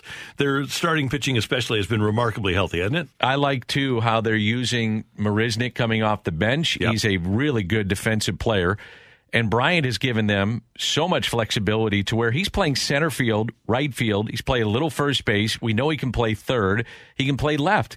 So you can bring Marisnick in when you have a lead, get really good defensively because he's tremendous defensively. And the addition of Joc Pederson has been a nice addition for them as well. So, right. you know, there's no reason to think that they wouldn't be in this thing for the entire season. No doubt about it. By the way, uh, we mentioned the health of their starters just over the course of the last week. They have lost Alzolay and Williams. They expect those guys back sooner rather than later, but they did get a nice start uh, on uh, Friday, it was, uh, from uh, the, the starter's name escapes me now. Yeah, he went. Uh, well, he went. Did he pitch into the fifth? I can't remember. I think they went to their bullpen. It was either the fourth or the fifth. Kohl Stewart. That was the game that the Cardinals needed Should to win. win. You yep. win game one. You had the crowd taken out of it, and you're up five one. Got to win that game. Yep. So they fooled people. As a matter of fact, might be the biggest surprise in baseball, along with the Giants. Next up, you're killing me, Smalls on 101 ESPN. We're right back to the Karraker and Smallman podcast on 101 ESPN. So, Danny, it has not been the best week for the media after Colorado was eliminated from the Stanley Cup playoffs. Uh, broadcaster, no, I guess it was a writer, asked Nathan MacKinnon, hey, next year, do you guys just say blanket? We're not going to think about it and just kind of go about your business? And Nathan MacKinnon didn't say anything. And then the, the PR guy said, next question. The Yankees obviously are struggling. This was the exchange yesterday between the Yankees manager, Aaron Boone, and one of the Yankees reporters. Uh, Ken kind of touched on what I was going to ask, but do you sense there's a fatigue in the dugout, maybe a complacency as these losses pile up where uh, guys are just almost getting used to losing here? No. Why not? I, I, I know them too well, and, and I don't think there's any getting used to freaking losing. Hell no. hell out of here with that. Come on, media, you're better than that. I, I, would be if I was. I think Aaron Boone handled that properly. Well, I do too. He was terrific. Yeah, I mean, come on. Oh yeah, what, what do you want to? Yeah, our guys, you know, they're used to it. We're we're embracing losing. It's been a lot of fun, and uh, can't wait to do it again tomorrow. It's unbelievable. Come on, I mean, it's a total setup gotcha. Yeah. Right? Right. It it was What do you think, Emily? the, the first question was, the first question was stupid and then the why was even stupider. Yes. Okay, yes, from Emily. Um, yeah, I I always find that, you know, what do you, what do you want him to say? Right, exactly. you know, uh, now a question I think is fair is, you know, um, what's the uh, what would it be? You know, you guys are losing a lot. What's the mood like in the clubhouse or in the dugout? What's yeah. it, what's it like down there when you fall behind? What, what's the, what's the vibe? Right. But and what what if you could explain as to why your team is struggling? What would be your from your point right. of view? What are you seeing? In the words of Bryce Harper, that's a clown question, bro. Well, maybe so. It was. Meanwhile, we got word late last week that college football is considering expanding their playoff from four teams to 12. And whenever we can get Ed Orgeron's voice on the air, we have to hear dagger. from the LSU coach. Well, I think it's it's inevitable. I think it's coming. I think you know. Here's here's what I learned: as the older you get, you have to adapt. Uh, this game is changing Recruiting's changing. Things are changing fast. We just have to adapt. So, hey, if they expand, hey, good. It gives us a chance to get in. Uh, you know, have to play more games, but you have to adapt. I think it's going that way. It looks like it's going that way. That's out of my wheelhouse. If they they they get us into the into the playoffs, I'm going to be happy. I'll tell you what I'm happy about is I understood most of what he was saying. I, everything got to got to adapt. You know, normally I struggle with that. Yeah, it's not my wheelhouse. but we didn't get any go Tigers. Now he was on Marty and McGee. He might have said go Tigers at the end. Oh, I, I guarantee he did. Had to have, right? Yeah. Um, so, first of all, what I take from that is I understood him. Mm-hmm. Most of it. There was a couple spots I was a little iffy on, but I, I think I had the gist of what he was trying to say. And uh, by the way, I just I like him. I think he's great I for think college he's great, football. yeah. What do you think, by the way, of expanding that? As Love a it. fan, I love it. Makes all the sense in the world. I don't see an angle from which it would not be good. It does give more teams an opportunity. It helps out the group of five. It's more money for college football. I don't see Tons the negatives. more money. Yeah. I mean, can you imagine the ratings on those games? And Massive. Players don't care if they're playing a few more games, especially now with the likeness rules. The fact that they're going to get paid, the more they're on TV, the more their likeness is going to earn them. It's a, a win-win-win. That's why I'm okay with it. I first of all, from understand what I'm about to say here, from a fan's perspective, and I love college football. I think it's awesome. I we've all been clamoring for that underdog to have a shot at LSU or Ohio State or whomever you want out there. Um, but I, I could see where some people would say, playing devil's advocate, if they're not huge college football fans, saying, you know, you're already asking these kids to play 12 games and now you're going to add in a few more. Is that right? But eh, I would counter that by what you just said. The image and likeness thing now is a, a part of this. And you're right. You're going to have a chance to be uh, presented in a different light uh, and, and more exposure than you've ever had. And we're talking a lot about college football players having to play too many games. There are many states where you have to play 15 games to win a high school championship. That's true too. That's true too. Yeah. So I, look. The, the bottom line is, is, I always say, Randy, what's my? I always say in pretty much in life too. Follow the money. Yep. And the money will tell you that at the end of that rainbow is a pot of gold for NCAA and for the member institutions and the conferences. Period. Dan, the last time Le'Veon Bell, running back, had a good season was 2017. He sat out 2018. He was bad in 2019 in his first year with the Jets. He was so bad and didn't get along with Adam Gase in 2020 that he got cut and went to the Chiefs. And this past weekend, hopped on somebody's random Instagram and responded to Who's this now? Le'Veon Bell. Okay. Former Chief, Yeah, former Jet, uh, former Steeler. Steeler. And uh, he he said on just a random Instagram post as a response, "I'll never play for Andy Reid again. I'd retire first. Actually, I kind of think he may have retired himself, Probably. since he's a running back that has not had a good year since 2017. And this 2018 couldn't get along with the Steelers, couldn't get along with Adam Gase. You say, okay, nobody has ever said anything bad about Andy Reid ever. And now he's the one that says, I'll never play for the guy again. Well, eh, let me.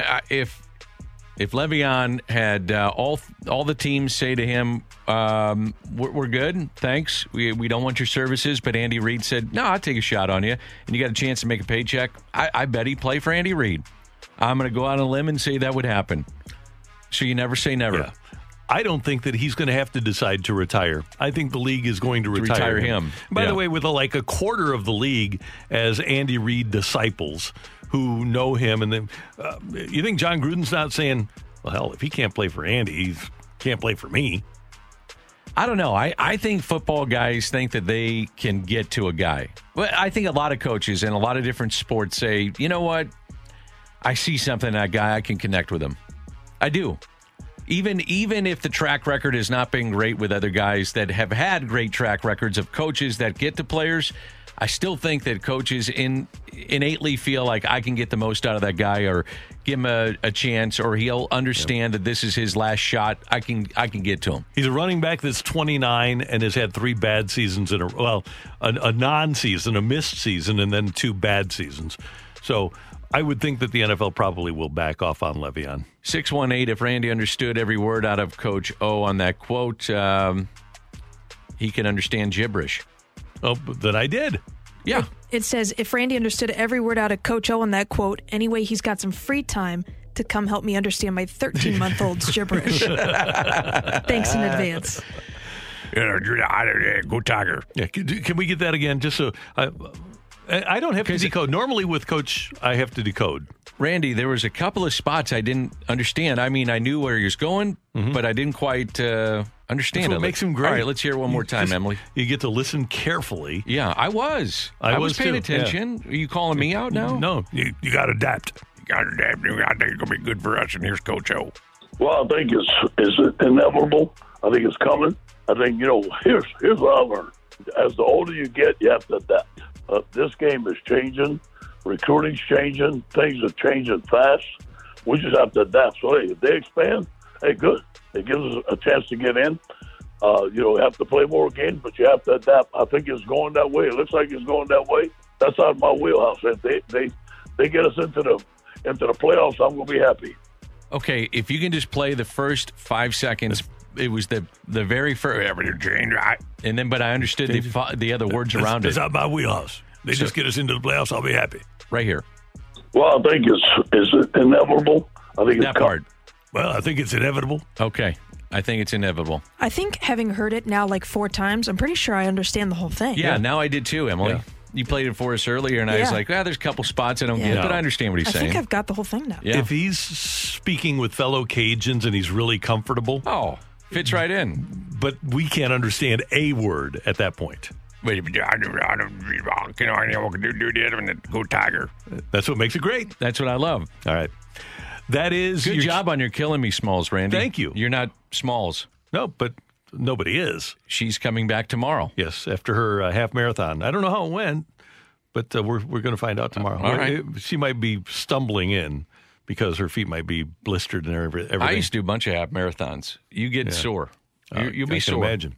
Yeah, it hurts. I, I think I've told you before. I haven't done a half marathon combined in my life, so I wouldn't know. You could do it. I think you should make a uh, because we're winding down the uh, stretch run here of this epic program that we've had this morning, Mm-hmm. and I think you you should come out and try to do it. I think you could do it, and you would be so happy with yourself that you said uh, that you were going to do it and did it before it got uh, too late in the game. What dead people are happy with themselves?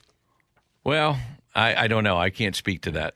Hey, Dan, you want to visit me at Rally House on Friday? I'll be there. You can join me at Rally House in Chesterfield Friday from noon to 2. Father's Day is Sunday, and Rally House has everything you need for the perfect Father's Day gift. The first 100 customers that stop by and tell me the password MVP will get a $10 Rally House gift card free. That's this Friday, noon to 2, with me at Rally House in Chesterfield. All you have to do is come in and tell me MVP and get a $10 Rally House gift card. Coming up, Do you yes. have to wear a jersey? Last time you had to Last wear- time was a jersey. This is Uh-huh. not a jersey. Oh, no, okay. no jersey required. All right. I already know what I'm getting for Father's Day. What are you going to get? I am getting uh, Traeger pellets. Really? That's what I asked for, so I better get it. What's uh, what comes in the Wood pellet. Well, you get a bag of pellets like I want oak and alder. Alder is a milder flavored wood pellet. Oh. And oak is a little, it's kind of medium. And then hickory is a really strong, smoky flavor. So I'm going all grilling on Father's Day. I like it. Yeah. We're going to cross things over towards the Danny Mac Show next on 101 ESPN. We're right back to the Karraker and Smallman podcast on 101 ESPN.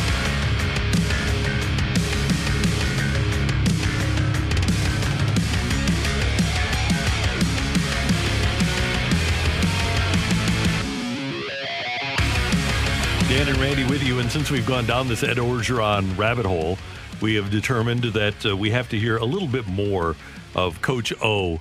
By the way, Danny, I was uh, at Coach Orgeron's first game as LSU head coach. That was against Missouri. And they just rocked Missouri. Derrius Guice had like 280 yards rushing or something like that. But I got a chance to see the Tiger walk. He reinstated a lot of things that Les Miles had taken away. And uh, it, it was quite an atmosphere. Oh yeah, I, Death that's Valley. one of the places uh, I really want to go see a game, which would be in uh, Baton Rouge. Yeah. I would love that. Beautiful. I've never done it, and that's one of my bucket list things to do. Ole Miss is another one. Now- that would be awesome too. if you get to Ole Miss, one of the things you have to do is just listen to Coach O. You know, to stop at the uh, Exxon and get a chicken on a stick, and it was fantastic.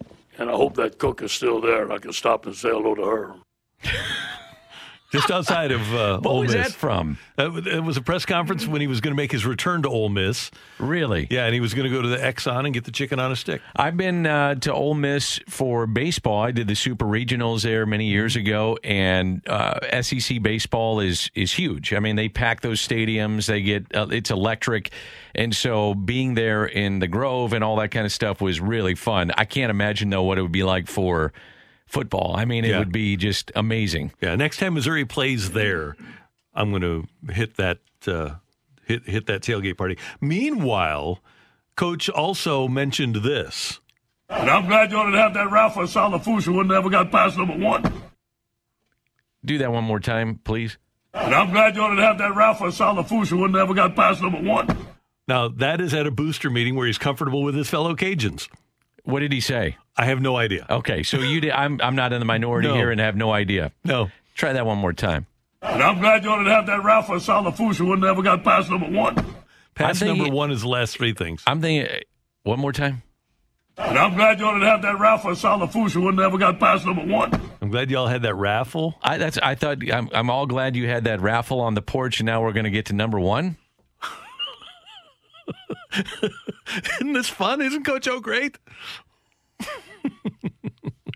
I he is great, but I, I don't know what he's saying. See, that's when he's with, and we may have determined this at one point somehow, but when he is in a comfort zone and speaking to his fellow Louisianians or Louisianans, he uh, he gets into that zone. But he does at the end of every interview say, "Go Tigers." Uh, chicken on a stick is amazing. It's a Chevron station. Uh, that's from the five one five. I understood that one. Yeah, I, that, That- one. that I, one, the, every word. The last one, I have no idea what he's saying.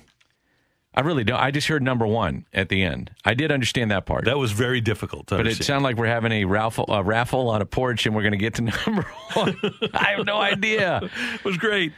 Uh, Hey, you know what. I'm excited about is the U.S. Olympic uh, team trials for gymnastics go on. Uh, single session tickets go on sale today at 10 o'clock, seven minutes from now. It's scheduled for June 24th and 27th. Simone Biles will be here in town at the Dome, and the U.S. Olympic gymnastics teams will be named in St. Louis at the conclusion of the trials. And single session tickets range from twenty to ninety dollars for Thursday. On Friday, forty-five to one hundred and sixty dollars. The men's are a lot less expensive. Twenty-five to one hundred twenty-five dollars on Saturday, and then on Sunday, fifty to one eighty. So the women's are Friday. 45 to 160 dollars and Sunday from 50 to 180 dollars but one of the big events heading into the Olympics happening here in St. Louis at the Dome, and you can still get all session tickets right now, but single session tickets going on sale in about five minutes. Uh, raffle to sell food from Coach O. That's from the um, 260. It sounded like raffle was one of the words that he used. Yeah. It could have been that. We'll see. And I'm glad you didn't have that Ralph Salafusa wouldn't ever got past number one. Raff, you had that raffle to sell the food, would never got past number one. Yeah. I don't know. I have no idea. Coach Drink, I understand quite well. Yeah. I, here's the thing, though. If you win, who cares? You can say anything you want. That's right. Uh, You can say things that people just don't understand. And i i when he says something like that, people start going wild. Go Tiger! And then you just walk off the stage and you go get the best uh, kid in the country, and he's your running back or QB, and you win a bunch of games. Do you remember when Rex Ryan went to the Jets and he said, I'm not here to kiss Bill Belichick's rings? Yes. I think Coach Drink, even though he's never said it, has that same attitude about people like Nick Saban and Jimbo Fisher and Ed Orgeron. I don't think he really cares about their star power. He, he just wants to go in and do his thing and try to beat him. Don't you think though, if you're in that league, you can't worry about that. You can't. No. You know, you, the Saban and those guys are going to get their play. They're going to have four stars and five stars all over the field, and their second string and their third string. You just do you. I mean, you try to, and I think people have enjoyed. At least I have the. Uh, with Coach Drink, he, he's got an edge to him. Social media, he's great on the the interviews, and um, you know, it's not like he's trying to live up to somebody else. He's just who he is. And here's the thing, Randy. I mean, at this time last year, he's just like wondering. Number one, are you going to have a season? Um, spring football canceled, and you're just trying to figure out. Okay, here's what I have left. Here's what the cupboard had from the previous regime. Can any of these guys play to what I'm what my anticipation, my level of expectation is is supposed to be at? And he got them to play. I mean, they weren't great, but they were competitive. And I, that's the thing I love is that he's come in and made inroads in, in from the people I've talked to that cover high school and are involved with high school football. The inroads he's made oh, immediately have been substantial. Incredible, incredible. And by, by the way, they got a cornerback from Tulsa, the number 36 rated transfer portal cornerback committed to Mizzou over the weekend. So that's a good thing. Two things about the other coaches. I asked Coach recently, I said, So when you had your first meetings with the SEC coaches, I said, "Who are the cool guys? He said, All the cool guys got fired. He said, I, I don't like any of the other ones now. I'm looking forward to uh, SEC Media Day coming up. It's going to be great because now it's Yeah. back on, and you know they're they're all open 100 percent capacity. So media will be there, coaches will be letting it rip. Birmingham. That's one of the best things you can get leading into the football season. And one other Mizzou fun fact: you, you talked about how he didn't know who he was going to have pl- have to play. So Connor Bazelak, his quarterback, is a freshman, barely plays, doesn't get into four games. So last year was a redshirt freshman, and this year with the COVID rules, he's a freshman again. So in theory, a freshman quarterback from Mizzou, not that it'll happen, but Bazelak could enter the NFL draft as a freshman. It's incredible. A third year freshman. Well, how about what's going on with SLU basketball? It's amazing. Do you It's see those crazy, guys yeah. that have all graduated already? They Yeah. have like three or four more years of eligibility. Um, this is from the 618 quote, I'm glad you guys didn't have that raffle in South Lafourche, Louisiana. uh, I'd had never got past number one. Emily, let's see if that's right. And I'm glad you didn't have that raffle in South Ralph Salafusa who never got past number one. There you go. South the-? The 618 nailed it. Okay. A lot of people saying he sounds like uh, the guy from Waterboy. Was it Bobby Boucher? Bobby Boucher. Yeah. little Bobby Boucher there. He's got a little twang to it. Great. Yeah. Yep. Hey, this was fun. Thank you very much for filling in for Michelle. Great job as always. Happy to do it. You know, it's a little easier, Randy, when the teams win and the Cardinals, local nine, put up some wins, but uh, that wasn't the case. Maybe tomorrow. Maybe tomorrow. Got Waino going tonight. Paul Severino, the play-by-play voice of the Marlins, will be our guest, and uh, we'll, we'll preview the series coming up tonight. No BK today. He's got the day off, so I'm flying solo, and uh, maybe get an update on what it's going to look like with 100% capacity at Busch Stadium tonight. Love it. All right. Thank you, sir. Thank you. Great job today by our producer engineer, Emily Butcher, as well. Thank you. Thank you. And for all of us, thanks for tuning in, texting in, and being a part of the show till tomorrow morning at 7. Have a great day, St. Louis. You've been listening to the Karraker and Smallman podcast, powered by I Promise. Hi, this is Chris Howard, host of Plugged In with Chris Howard. The College Football Playoff Committee made their decision on Sunday, and as much as I loathe the idea of Ohio State losing their way into the College Football Playoff, I 100% agree with OSU making it in over Bama. Nick Saban citing some hypothetical point spreads to prove his point that the tie deserve a spot in the college football playoffs holds little substance when you consider Bama's best win is over Texas. No, the committee got it right. TCU had a great season with far more ranked wins than Bama and didn't deserve to lose their spot after playing a surging Kansas State in a championship game. And Ohio State, while not playing some of their best ball later in the season, was still 12 0 until they came face to face with my Wolverines. While the college football playoff system isn't nowhere near as good as it could be, it's better than what we had. And in a few years, it will be better for all of college football. Hi, this is Chris Howard, host of Plugged In with Chris Howard. Get the latest odds and trends for every professional and amateur league out there. From football to basketball to soccer and esports, we've got it all at betonline.net. And if you love sports podcasts, you can find those at BetOnline as well. And don't forget bet online for the NHL, MMA, boxing, and golf.